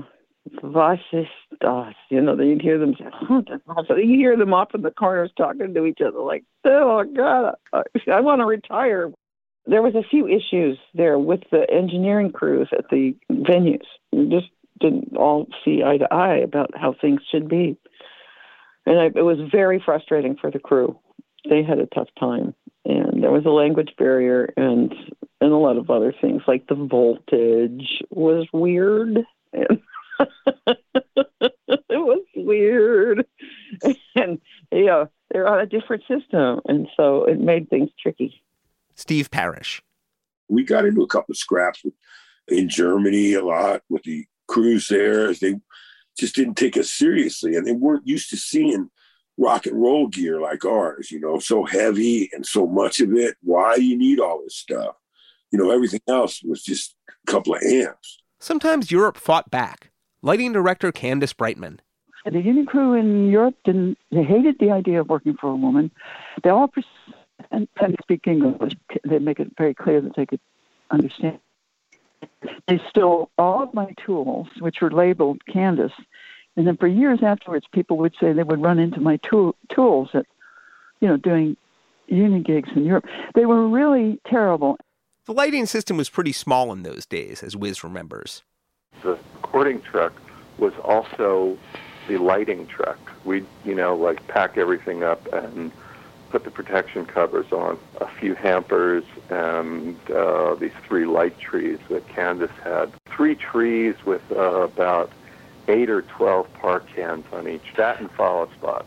Meanwhile, the band's crew had started collecting knives. Sounds promising. We bought them everywhere we could because they were illegal in America, man. And so every country, starting from England and France, you find them. Switchblades, Springer knives. In Germany, they got better and better. But anyway, so we already had some, and we would do this thing like if somebody was fucking with somebody, you'd hear blades, and everybody would flick their switchblades and fucking just that shut everybody up. They stopped immediately what they were doing. And so we were doing that a lot that day because the union was fighting with Candace a lot, man. Ben Haller of the lighting crew. They all bought switchblades in Germany. We go down the lobby and like every roadie sitting there going, you know, with their switchblades. Bought a great knife in Cologne. It's made in Germany with Solinger steel. Carry it in a sheath. The blade's about four and a half to five inches long, but then it'll also fold out of the handle, which is staghorn, and lock at about 10 to 11 inches. Not a switchblade and legal on the streets. Everyone, well, not really, carries knives of one sort or another. Ben Haller was working for Candace Brightman on the lighting, but as a veteran of the Fillmore East, he moved around the crew as needed. I helped to work out the transformer situation. I was really good at that. I, I got along very well with Dan Healy. Dan Healy had rejoined the band's crew to handle the transformer needs in Europe. One reason Ben and Dan may have gotten along so famously is what went down during one of the nights in Germany. When you're in Germany, you, you need to go up in the Gabelstapler, down in the, down in the Gabelstapler, bring in the Gabelstapler. Gabelstapler, Gabel is fork, Stopper is the man who runs it. If you're doing a tour in Germany, all you go to bring in the Gabelstapler, bring the forklift, lift the thing up, take the thing down, you know. So everybody's walking sort of on eggshells because you're, you're not quite sure who this person is and what they're going to say and what they're going to deny you or not deny you or let you have or tell you what works. They would pretend, as I say, to not be able to speak English. We were in Germany somewhere and I understand a few languages a little bit. And so I heard them say, well, it's midnight, we're going to turn the power off. And, you know, the owner of the building and everything, we're going to turn the power off, right? But in Germany, for whatever reason, the big electric panels have a latch on them with a hole for, and I had a padlock, so I put my own padlock on it so they couldn't turn off the power. At which point, you goddamn motherfucker, you god cocksucking son of a bitch, you know, they spoke perfect English. Another night, another classic dead show in West Germany. In 1995, the 26 April show in Frankfurt became the first music released from the Europe 72 tour since the Europe 72 album itself. Robert Hunter himself wrote liner notes. Here's what he wrote in part. That run from Hamburg to Munich in two buses, castles along the Rhine, black forest at night where werewolves roam, bombed out ruins of old Heidelberg University, US Brit post war retaliatory blitz of Jugendstil Germany, ancient before ever those snot nosed killers transformed high romance to schmaltz and wrecked language for poets for generations to come. Too many lies had been told in it, concepts of the heart and the very words to say them expropriated for the purposes of rape. We had lies of our own to tell, but not hateful ones, told them with music, had come to save the world, but, starting in Germany, began to realize worlds cannot be saved. All are tentative. So we learned to dance on graves and be glad. None recover, they are just replaced. In 1972, the German nation was still in shock, only halfway between then and now. We had Vietnam. All were crazy, none were sane. Hausfrauen at dawn, trying to scrub their patches of sidewalk free of blame, Look up to see busloads of the dead with red rubber noses waving, laughing. Register nothing. Continue scrubbing. Seisty Toten? Only the children see. Alembic crew member Janet Furman got a particular view of the dead's fame. There was a bus that took us mid morning, took the crew over, not the band members. They got to go later um, in a limo. But we would go over in a, in a bus and spend the day setting up equipment and doing sound checks and getting everything ready. I would mainly be in the re- recording truck getting ready to record. There was one time when we were in Germany, I forget exactly which city it was. It might have been the one that had the 100 year hall, but I overslept in the, the hotel and I missed the, the uh, crew bus that left kind of mid morning. I knew the venue was all the way across town. And of course, I had no, didn't know my way around, didn't speak German, was in a panic how am I going to get there? I've got work to do and I didn't want to screw up. So I was frantically running through the halls of the hotel trying to find somebody who might be in the same predicament and maybe we could get there together. So I ran into Jerry Garcia and oh, he said, Oh, don't worry, you can go with me. So we had a leisurely breakfast and and then a stretch limousine pulled up. Jerry and I got in, drove to the venue, and when we got there, there was a line of people all the way around the city block waiting to get in. This is like 11 in the morning, and the show was, you know, in the evening. These people were going to be out there all day. They were very anxious to get in, and they were very eager to see who was in this stretch limo. And so we pulled up backstage, it was um, a mob scene. It was like, you remember those scenes in A Hard Day's Night of the Beatles trying to get in and out of their venues. Well, it was like that. And, uh, you know, of course, all the attention was focused on Jerry, but I was there when the phalanx of cops cleared a way through the crowd for us to go in. It was Jerry and me. I felt like I was, you know, a rock star too. So that was a moment that I'll never forget. Thanks to the magic of David Gans, we have the voice of the Dead's late manager, John McIntyre. This is from an interview conducted for the book This Is All a Dream We Dreamed, available from perfectible.net. We've posted a link at dead.net slash deadcast they were playing in some rooms that had, well, for instance, I think it's called the, Jahrhunderthalle in Frankfurt, which was a, a, a modern concert hall with a concert organ built in, etc. A beautiful hall with absolutely magnificent acoustics. I mean, of course, it's meant for symphony orchestras. So I believe, for instance, in that hall, there was a recognition of the nuances that stepped up, you know, that was that was pumped up. I do believe that the spectacular acoustics of that hall and the wisdom with which it was built did affect them because it, I believe they were able to hear themselves better than they normally could. But I remember Phil's enthusiasm about that hall. I remember Phil talking about the Jahrhunderthalle. He was totally stoked on it because he knew exactly what was happening there. So it was right down his alley. Built by some big company on their 100th birthday. Opened in 1963, Jahrhunderthalle commemorated the centennial of the German chemical company Hoechst.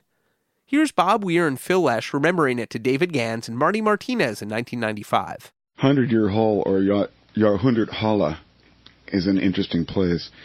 It's uh, it looks like a regular concert hall, but absolutely nothing. It's entirely made out of plastic. It looks like it's made out of wood and velvet and stuff like that. It's entirely made out of plastic. They, uh, I guess they intended to prove a point of some sort uh, when they were building it. It's a great sounding little hall too. Yeah, it was amazing. I think about 3,500 is not that not yeah, that small. Uh, the, the audience actually was mostly servicemen from the uh, Wiesbaden uh, air bases, uh, which are right around uh, Frankfurt. The weird bassist is right. There were many servicemen in the audience. Here's how Pigpen described it to his parents in a letter home written two days after the show. The reception was pretty good, excellent from the servicemen. The town's loaded with them.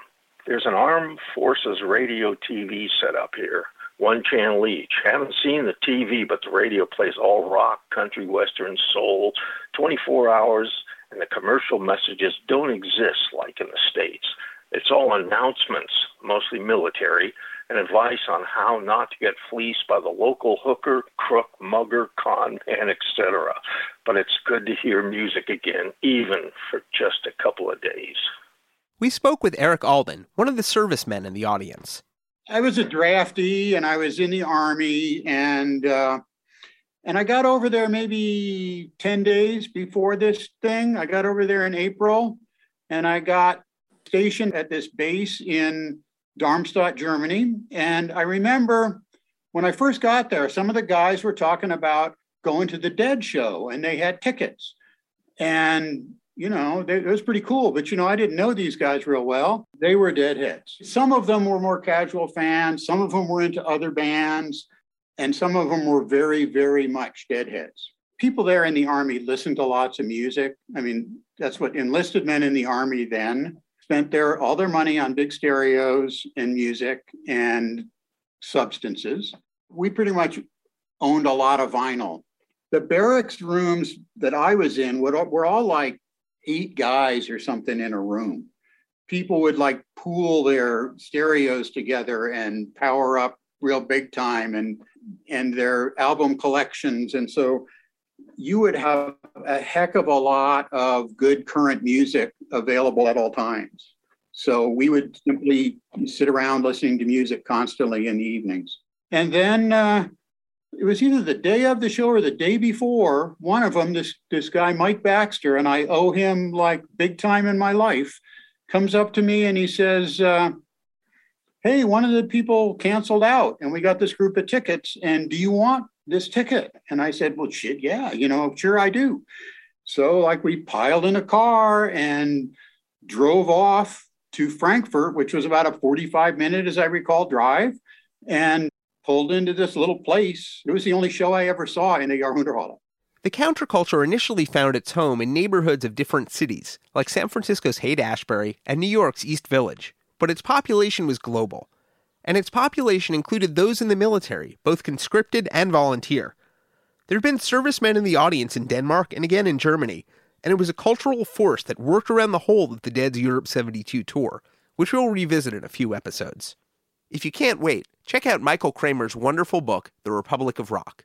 I remember being outside waiting for it to open up and people passing around bottles of wine and pipes, you know, full of hash. And I remember that. I don't think it sat more than maybe 2,000 people. It didn't feel that way. And, and, and these guys had two blocks of tickets. And I got the worst ticket of the bunch. I was in the seventh row.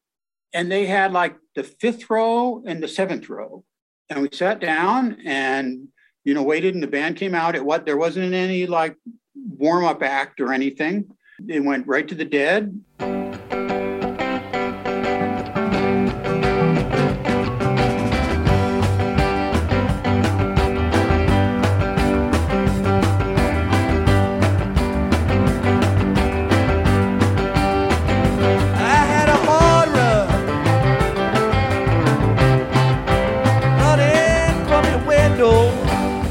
Can't Beat a Bertha opener, the first song on the newest album, Skull and Roses. It opened eight shows on the Europe tour, more than any other. This Frankfurt show is one of my all time favorites, a go to if I'm in a deady mood but not sure what dead to listen to. The audience was primarily American, or at least the area where I was. There were some Air Force guys behind us. There was us. I don't remember a lot of German speaking there. There were other concerts I went to that there were a lot of people speaking German in, you know, and and and that was the primary language in the group. But it didn't seem that way at that concert. It was a very American crowd. Early in the first set, you can hear soldiers talking to each other, shouting out their hometowns, using the free airspace of a dead concert to connect.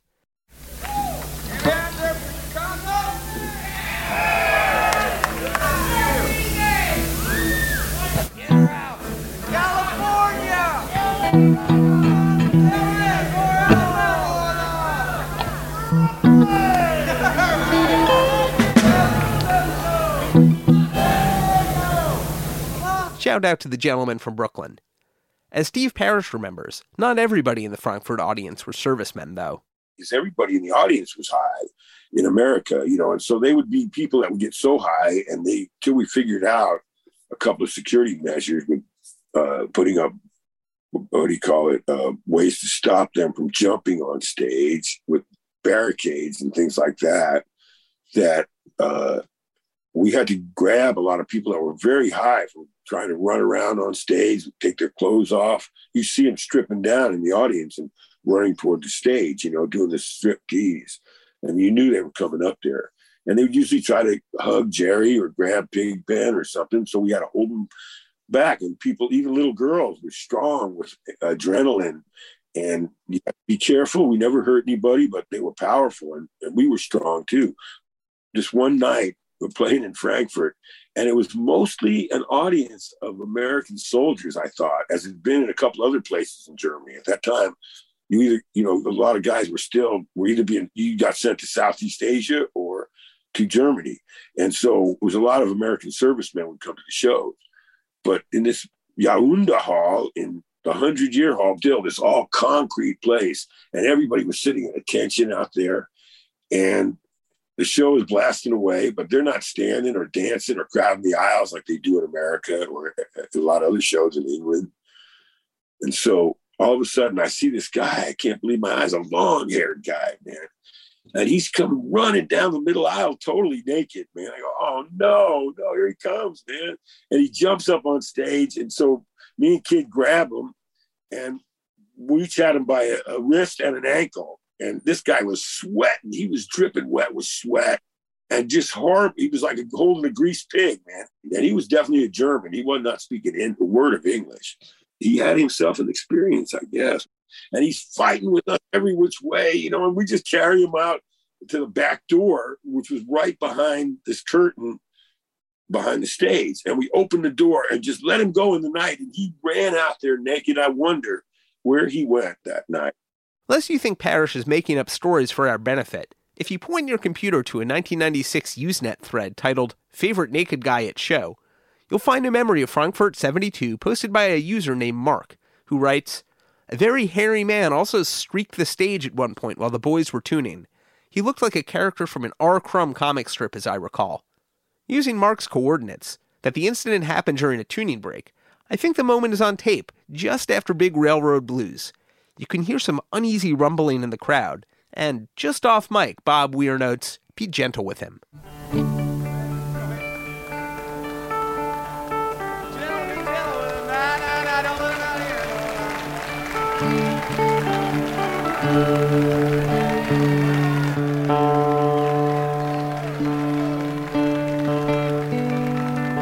Deadheads truly are the same everywhere. A few days later, Garcia observed to a Rolling Stone reporter Everywhere we've been, the audiences have been Grateful Dead audiences. We've had the German equivalent of the guy who gets up on the stage and takes his clothes off. We've had the English freak out, the Danish freak out. Naked Frankfurt dude, if you're out there, hit us up at stories.dead.net. We'd love to hear about your experience. In the first set, Jack Straw received a three star rating in the recording truck. One man gone and another to go. My old buddy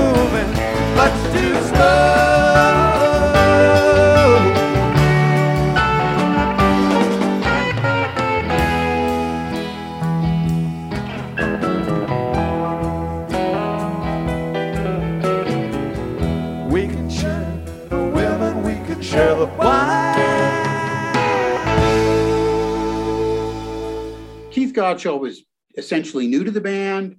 Donna wasn't even really a full member of the band. She came out during playing in the band and picked up a microphone, you know. So you're sitting there watching the show, and all of a sudden, this lady comes walking out over by the piano and walks around and picks up a microphone. And she was really, really hot that night. I mean, she was wailing. It- she was terrific. She- you know, it frankly was the best I ever saw her. I thought, you know, and I, I'm not saying that I saw her where she was ever bad, but she was really exceptional that night.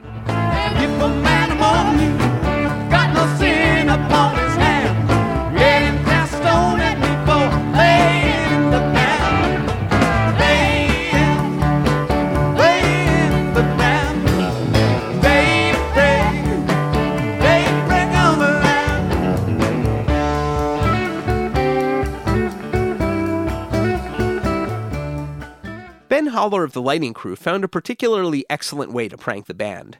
At the Fillmore, there were drunks that would yell out Alvin, Alvin, you know, for Alvin Lee or Boogie or Play All Night or Dark Star, whatever. Quite often they got this stuff wrong and everything. So I'm figuring I'll do my own prank. So I call out, oh, what's that great Jefferson Airplane song? White Rabbit. I, I yell, White Rabbit, you know. And so uh, I, I do it a couple of times then, and then I wait for a calm, and I'm pretty loud. Unbeknownst to Ben, but knownst to us, Ben's prank was building on a long standing band joke. Here's one example from May 15th, 1970, at the Fillmore East. What? Thank you, Weir. That's very helpful. Here's a succinct explanation, recorded August 15th, 1971, at the Berkeley Community Theater. Detroit, there was, there was a that guy. was in New Orleans. Yeah. Play White Rabbit, goddammit, play White Rabbit. He was drunk on beer and he was hollering that all afternoon. Ought to been hogtied. So every now and then, if you're listening to tapes from the era and the crowd starts making requests, you can often hear a band member just off mic proclaiming, Play White Rabbit, goddammit. I realized in Denmark, I, I would talk to some of the Danish crew and try to, you know, bite the rabbit, you know. I started yelling it for it in Denmark, and then I'd yell for it in Germany and, you know, uh, France and stuff. And I actually got Phil to start the bass on boom, boom, boom, boom, boom, boom, boom, you know, for White Rabbit a couple of times. And I, I was told later that the band was actually nervously having meetings going, they don't understand us in Europe. With that in mind, consider how Ben's prank unfolded before the second set in Frankfurt. Whoever you are, Mr. White Rabbit, we'll identify you yet. Mm. This guy's been following us around for five years. The alligator man. Oh, the White Rabbit Man. The white rabbit man? Yeah. No, no, the alligator man is someone different. Ever thus to pranksters, slash. and it was like a super show. I was just like blown away. You know, there were songs I was familiar with, there were songs I wasn't. There were songs that I was familiar with from places other than the dead, you know, like from other people playing them. It was terrific. And I was just like completely, completely blown away. And I became like a deadhead instantly and spent the rest of my time in Germany, you know, like listening The second set in Frankfurt was, and is, some serious business of isness. In his liner notes for Hundred Year Hall, lyricist Robert Hunter narrated the heart of it. We'll let him do so here, though I'll be standing in for him. Thanks as always, Bob. Trucking,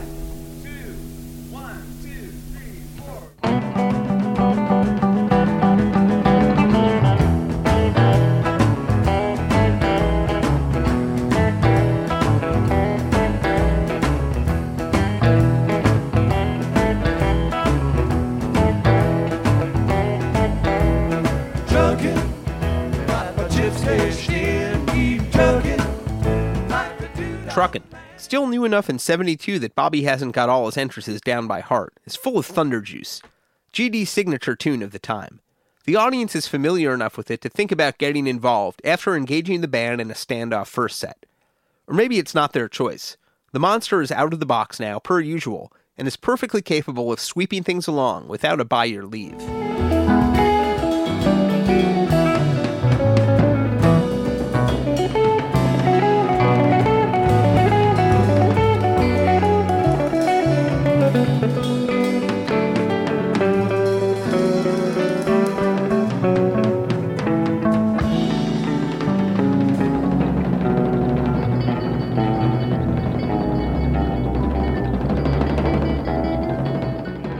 The tune breaks up into sprung clockwork, but Billy the K hangs in there, not letting things end.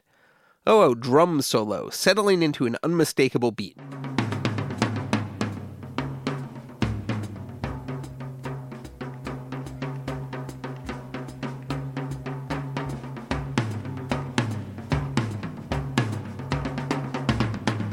Phil thrums his first cue line for the other one, and the room begins to rock back and forth.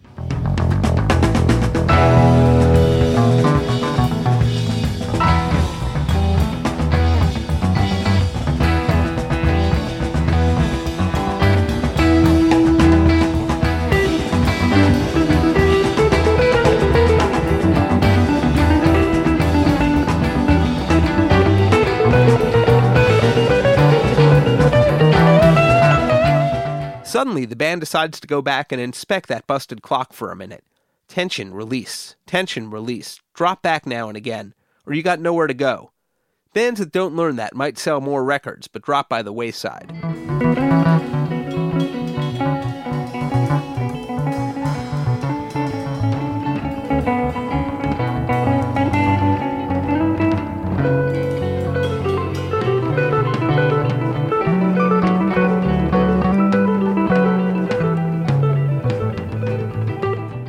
Occurs what makes this recording worth adding to your collection moments of gentle sweetness, repose, Jerry conversing idly with Phil, wondering if it was worthwhile to wake up today, inventing reasons it might have been, believing them provisionally. Suddenly, a street scene in windblown San Francisco. Clouds gather.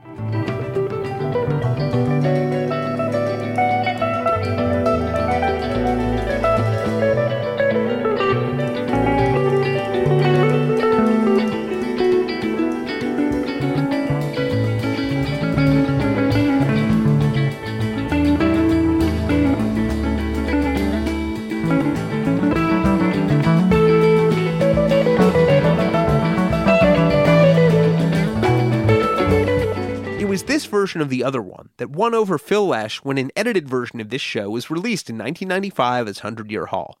This is from the great interview with David Gans and Marty Martinez. This other one, the jamming out of the other one in uh, on the second disc is uh, a thing that uh, just I, I I didn't even believe it when I heard it. I, st- I I still have trouble believing that we actually played that.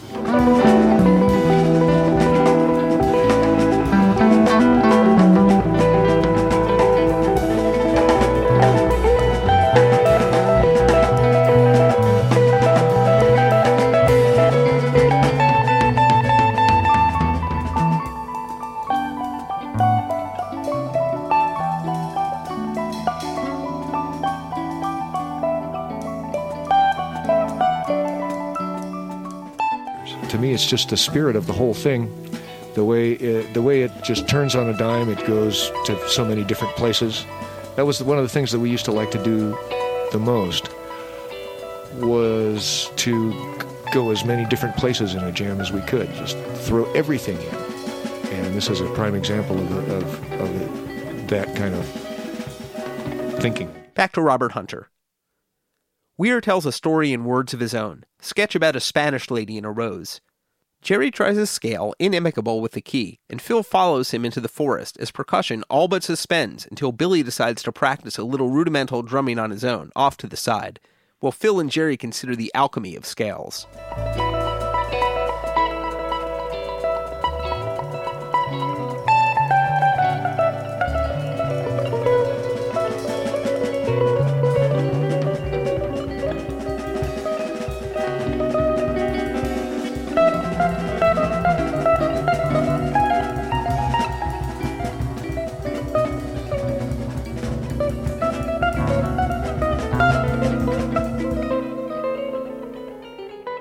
After a while, only an uninsistent but understood sense of tempo indicates this is to be a piece of music in any sense this audience might comprehend.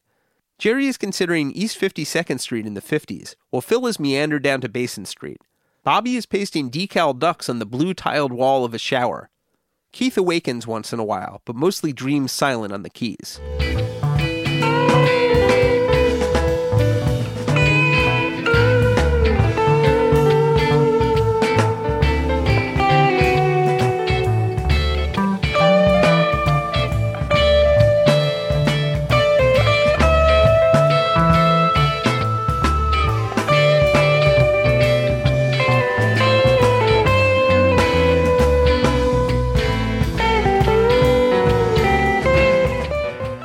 Just Phil and Jerry make sound. A meditation on the face of Germany, our witness to this place and time.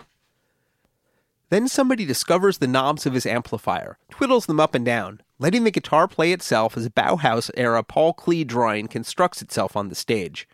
Weimar has entered the hall. The Treaty of Versailles, very tough to live with. Anger and economic disruption, expressionist dismay, the rise of the right wing.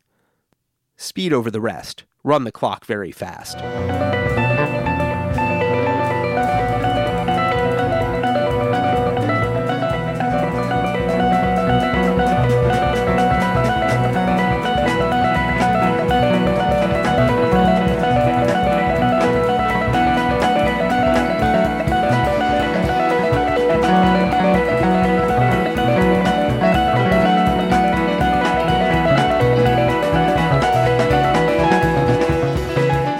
Tumble into the present with momentum the band agrees not to prevent. Fly over Berlin, over the wall, then circle west and follow the Rhine.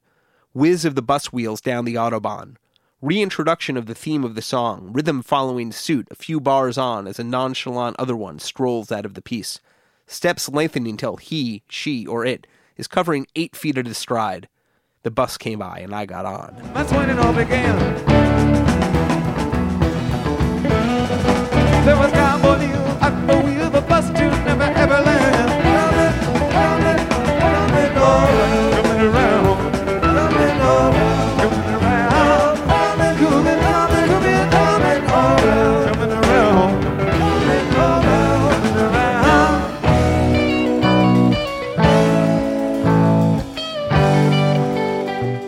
A hushed moment, energy of the piece fully discharged, discovers applause from these newly convinced deadheads. But this is not a time for clapping. Comes a time emerges gently with the admonition, gotta make it somehow on the dreams you still believe. Comes a time when the blind man takes your hand, says, Don't you see? Gotta make it somehow on the dreams you still believe. Written in late 1971, Comes a Time was debuted in the same period as the rest of the new originals that became part of the Europe 72 album, and the band's tapes show that the song was very much in consideration. This version of Comes a Time was included on the band's post tour mixes and then prepared for overdubbing, though the track sheets show no sign of that happening. It's a great version, though.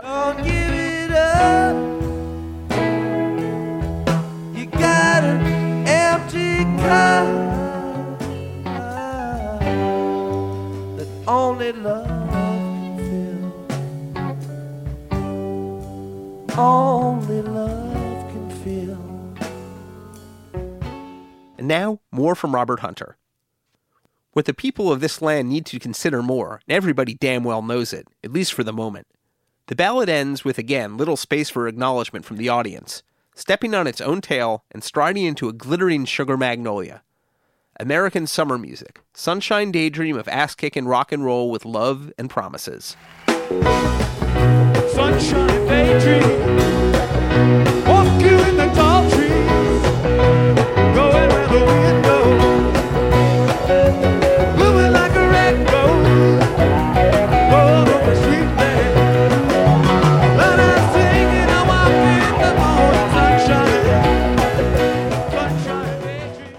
Hunter.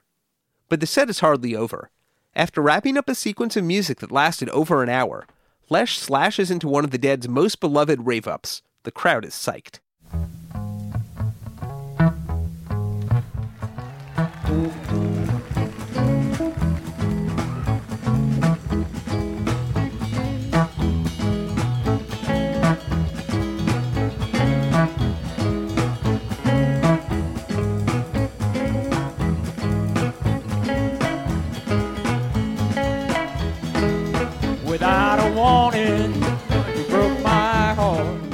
Turn On Your Love Light begets a wild sequence of jamming.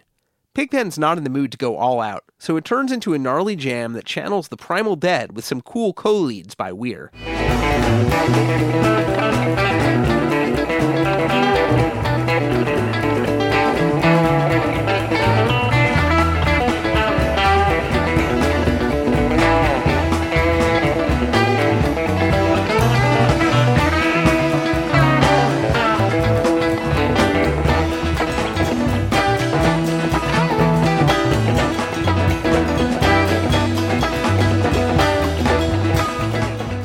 Garcia lands the band into a quiet epilogue.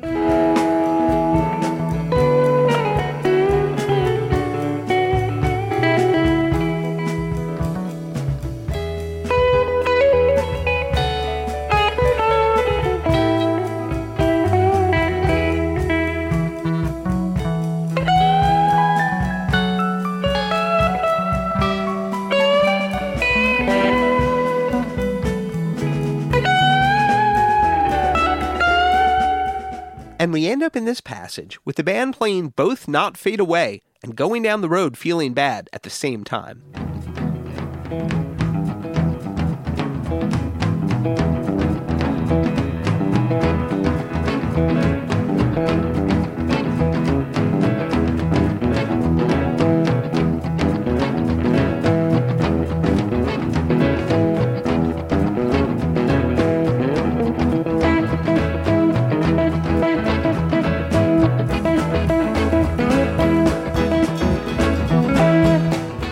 From the 1995 interview with David Gans and Marty Martinez. That's the that's the stuff that, that we dream about. That's the stuff that we aim for.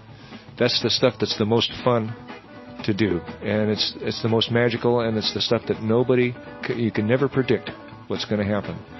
Although there are some factors that are involved. For instance, with only one drummer, we could turn on faster. We could shift gears rhythmically differently than we do with two. There's it's like uh, you, uh, you're heavier and going faster with two drummers, and it's hard to change direction.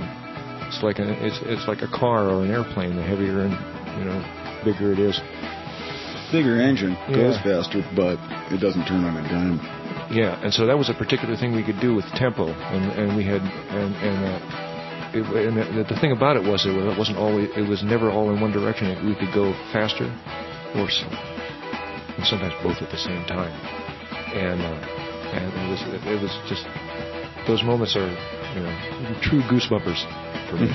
And this in turn leads to another moment in this jam that's perhaps just as perfect, but might not be as obvious. Because after pulling it off in Frankfurt, the band did it roughly another few dozen times over the next decade and change.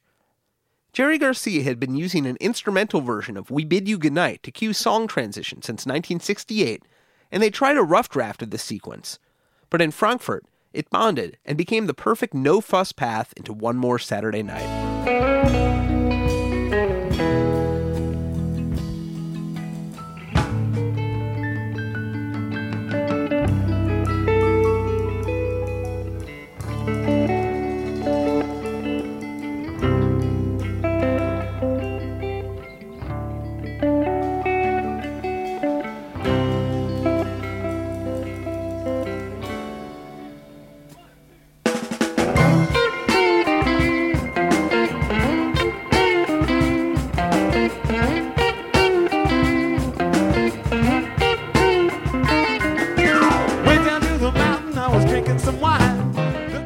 Just one more Wednesday night in Frankfurt. It certainly made Eric Alden a deadhead. I saw the dead quite a number of times, maybe 25 or 30 times, and started to wonder was that really that good a show, or was it just because it was my first show and I was so blown away by the dead? And I had this kind of creeping question in the back of my mind because I'm saying, man, it still to my to my day seems like a it was a really good show. And then like one day I'm driving along and I'm listening to the radio and the guy goes, and he's playing, I can't remember what dead song it was, but I knew it was a different version I wasn't familiar with. And then he goes, That's from the new 100 Year Hall release. And I went, Well, fuck, you know, 100 Year Hall has to be Jahrhundert Hall. it was a time when they were specifically requested by the record company to do two CDs. This was right after Jerry died. And I think they were also hypercritical. The same reason that Dick's Picks Volume 2 was only one CD. Why I asked Dick, why didn't you use the first set? Why didn't you include the first set? He said it wasn't as good. He said it didn't match up to how good the second set was. So with 100 Year Hall, the thing we found in, in mixing the whole show is that everything was that good quality of what ended up on the album. Like there's some of my favorite versions of a lot of songs. Europe 72, man. Pigpen checked in with his parents the next morning from the Park Hotel, Frankfurt. Howdy, folks. Here we are in Frankfurt, still alive and kicking with no trouble at all. We played last night at Jahrhundert Hall. Take the day off today. No travel, sound check, gig, nothing. So I'm catching up on letters. Some of the guys went to Heidelberg to visit a mountain, but I'm sitting this one out. Off days usually turn into journeys anyhow. And I've had enough unnecessary buses for today. Thank you. Rosie McGee remembers this off day in her wonderful photo memoir, Dancing with the Dead, also available from rosiemcgee.com as an audiobook. After a walking tour of the lovely university town of Heidelberg, Germany, a small group of us drove across the river to a well known overlook where we could see Heidelberg in all its glory. As I recall, the group included Phil, Alan Trist, Robert Hunter, a local host, and me. We then drove further up the hill to the Heiligenberg, a deeply forested park where we got out and went for a walk. While it was beautiful, it was also kind of creepy, and I was reminded of the story of Hansel and Gretel. We encountered the moss covered ruins of St. Michael's Monastery, built in the ninth century and abandoned just after 1500. While the others walked ahead, Hunter and I stayed a few extra minutes. But the vibes in that place were weird, and we hurried on to catch up with the others. What we didn't know was that the monastery was finally abandoned when the last three remaining monks died in their beds when part of the steeple collapsed on top of them. At the top of the hill, we got to the main attraction that our host was eager for us to see. The Thingstadt is a huge amphitheater built by the Nazis in 1935 using forced labor. While it was a classic setting with unbelievable acoustics, it was too easy to imagine its cold and unadorned stage filled with a perfectly regimented SS cadre participating in the rallies that were regularly held there. Add to that image the weeds that covered the entire hillside, and we didn't stay there long either.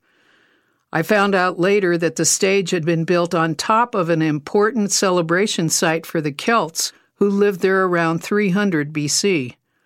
There was certainly a lot of history on that one hill. One bit of resonance with St. Michael's Monastery was St. Michael's Alley, the coffee shop in Palo Alto where Jerry Garcia and Robert Hunter met 11 years earlier.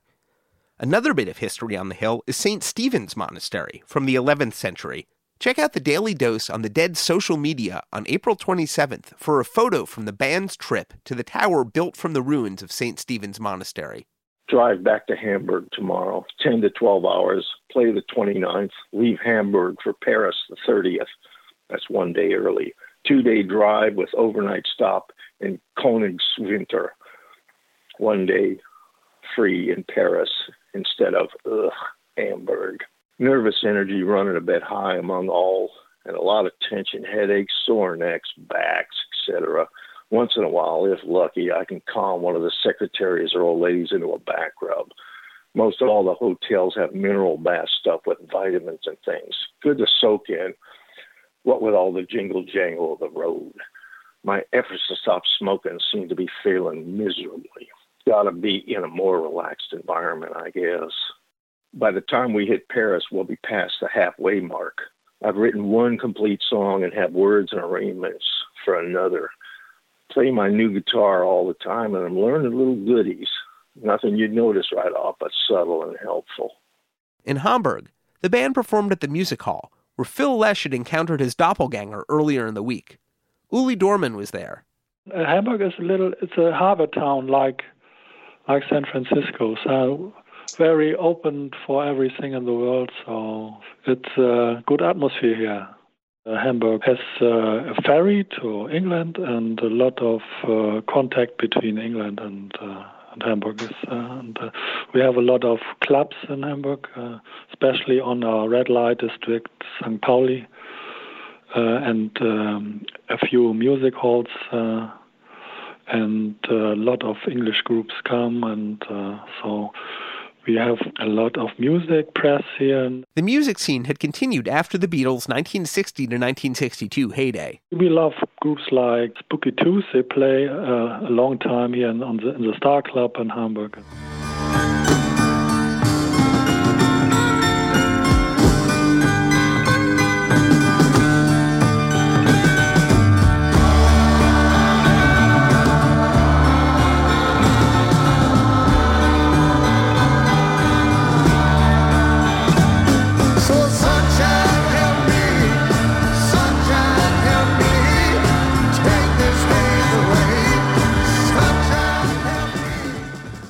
Sunshine Help Me by Spooky Tooth. The second biggest city in Germany after Berlin, the Dead's Hamburg debut was another classic. Archivist David Lemieux. Hamburg, I is great. I mean, I- we're, we're talking apples and apples. When we did um, Dusseldorf, uh, Rockin' the Rhine, Hamburg was given consideration. It's another Dark Star show. It's right in that peak between Dusseldorf and Paris, which is basically a, a 10 day peak. It wasn't Dusseldorf. And it opens with playing in the band. You think, okay, this is something.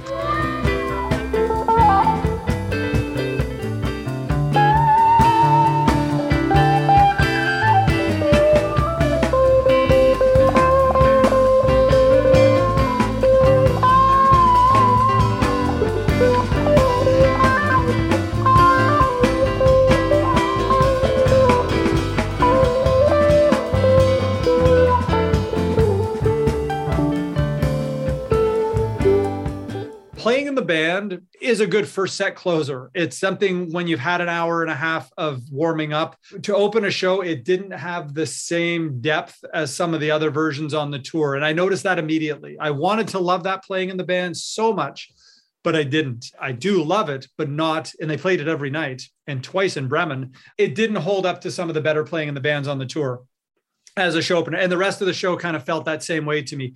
The Dark Star is magnificent. It's not as good as Dusseldorf.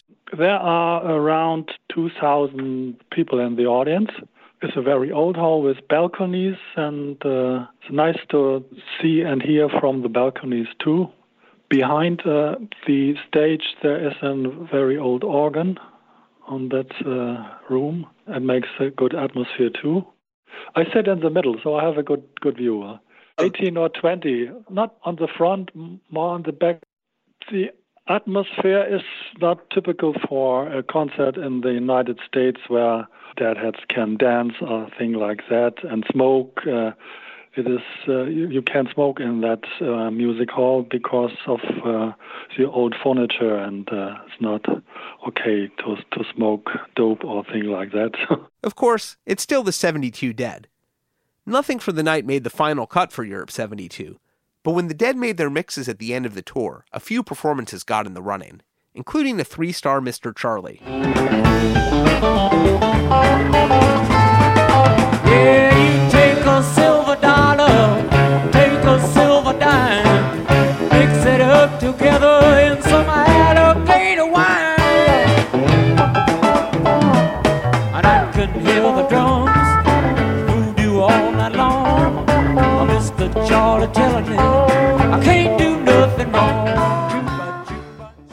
I waited for Pigpen's songs because I he has not the best voice, but he has a voice that that matched very good to the music, a, a blues voice.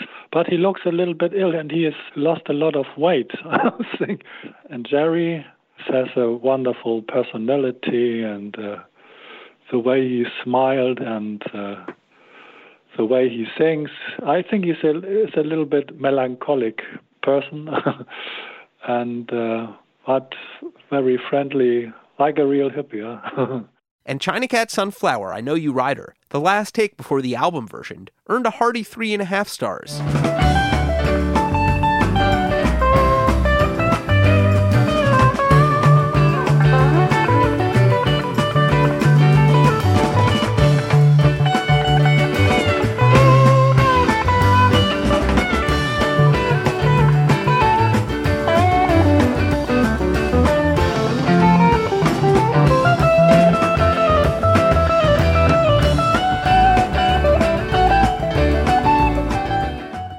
Every other Dead show in Europe 72, a Dark Star.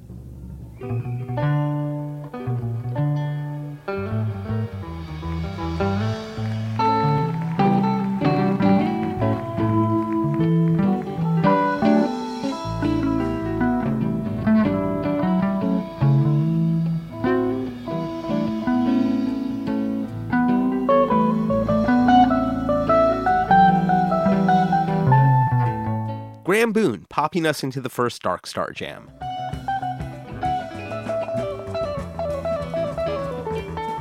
So, in a free jam,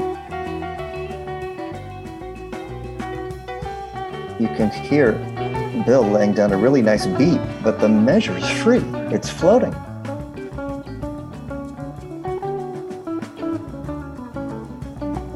And then all of a sudden,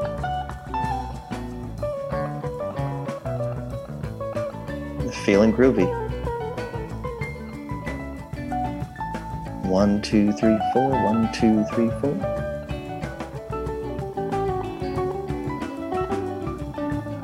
So sweet after that free jam. The post verse jam in this Dark Star has a beautiful example of the dead starting from nothing, and, to quote Sun Ra, turning nothing inside out. Totally open music. Lots of space. All kinds of jabs and pops and sparks.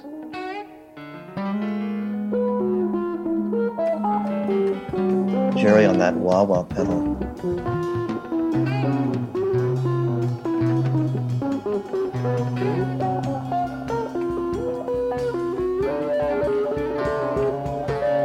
Jungle of sound. An electric outer space jungle.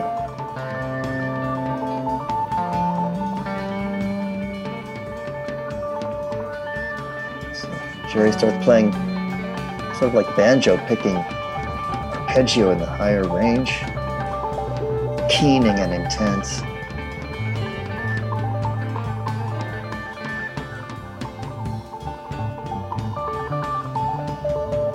Active from Bill, but then Phil's coming in with this this bass riff.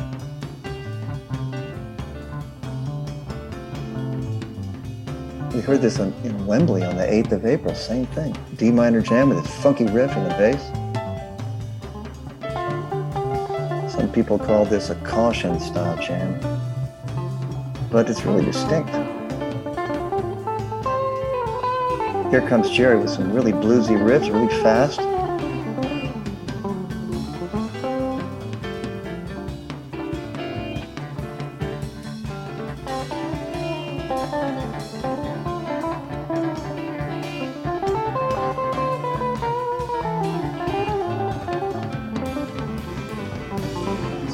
Complete bluesy funk riffing on D minor.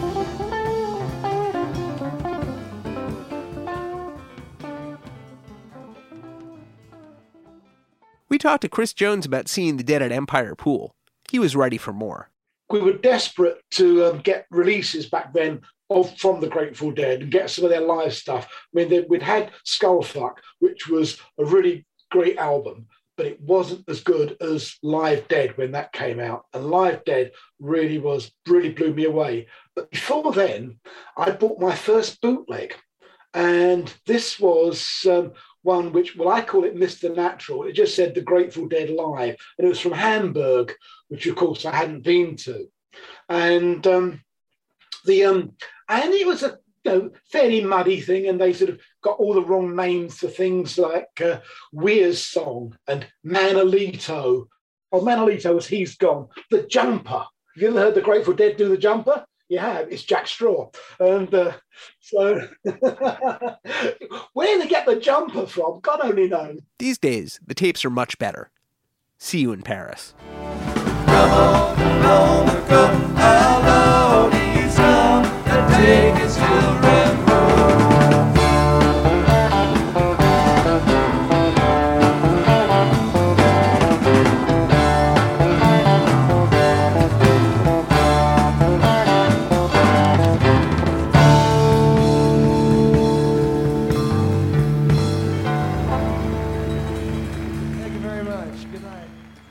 Thanks very much for tuning in to the good old Grateful Dead cast. And huge thanks to our guests from this episode, including Sam Cutler, Steve Parish, Donna Jean Godchaux-MacKay, Mountain Girl, Rosie McGee, Alan Trist, Candace Brightman, Ben Haller, Janet Furman, René Tinner, Jim Sullivan, Uli Teute, Hagen Glas, Eric Alden, Uli Dohrmann, David Lemieux, Graeme Boone, and Chris Jones. Also, special thanks to David Gans, as always, for providing that essential archival interview audio.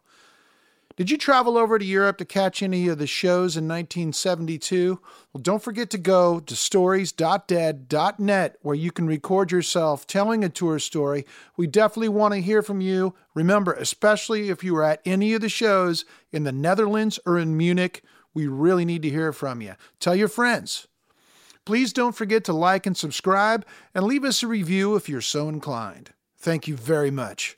Now, on to France. See you next week. Executive producers for the Good Old Grateful Dead cast Mark Pincus and Doran Tyson. Produced for Rhino Entertainment by Rich Mahan Productions and Jesse Jarnow. Special thanks to David Lemieux. All rights reserved.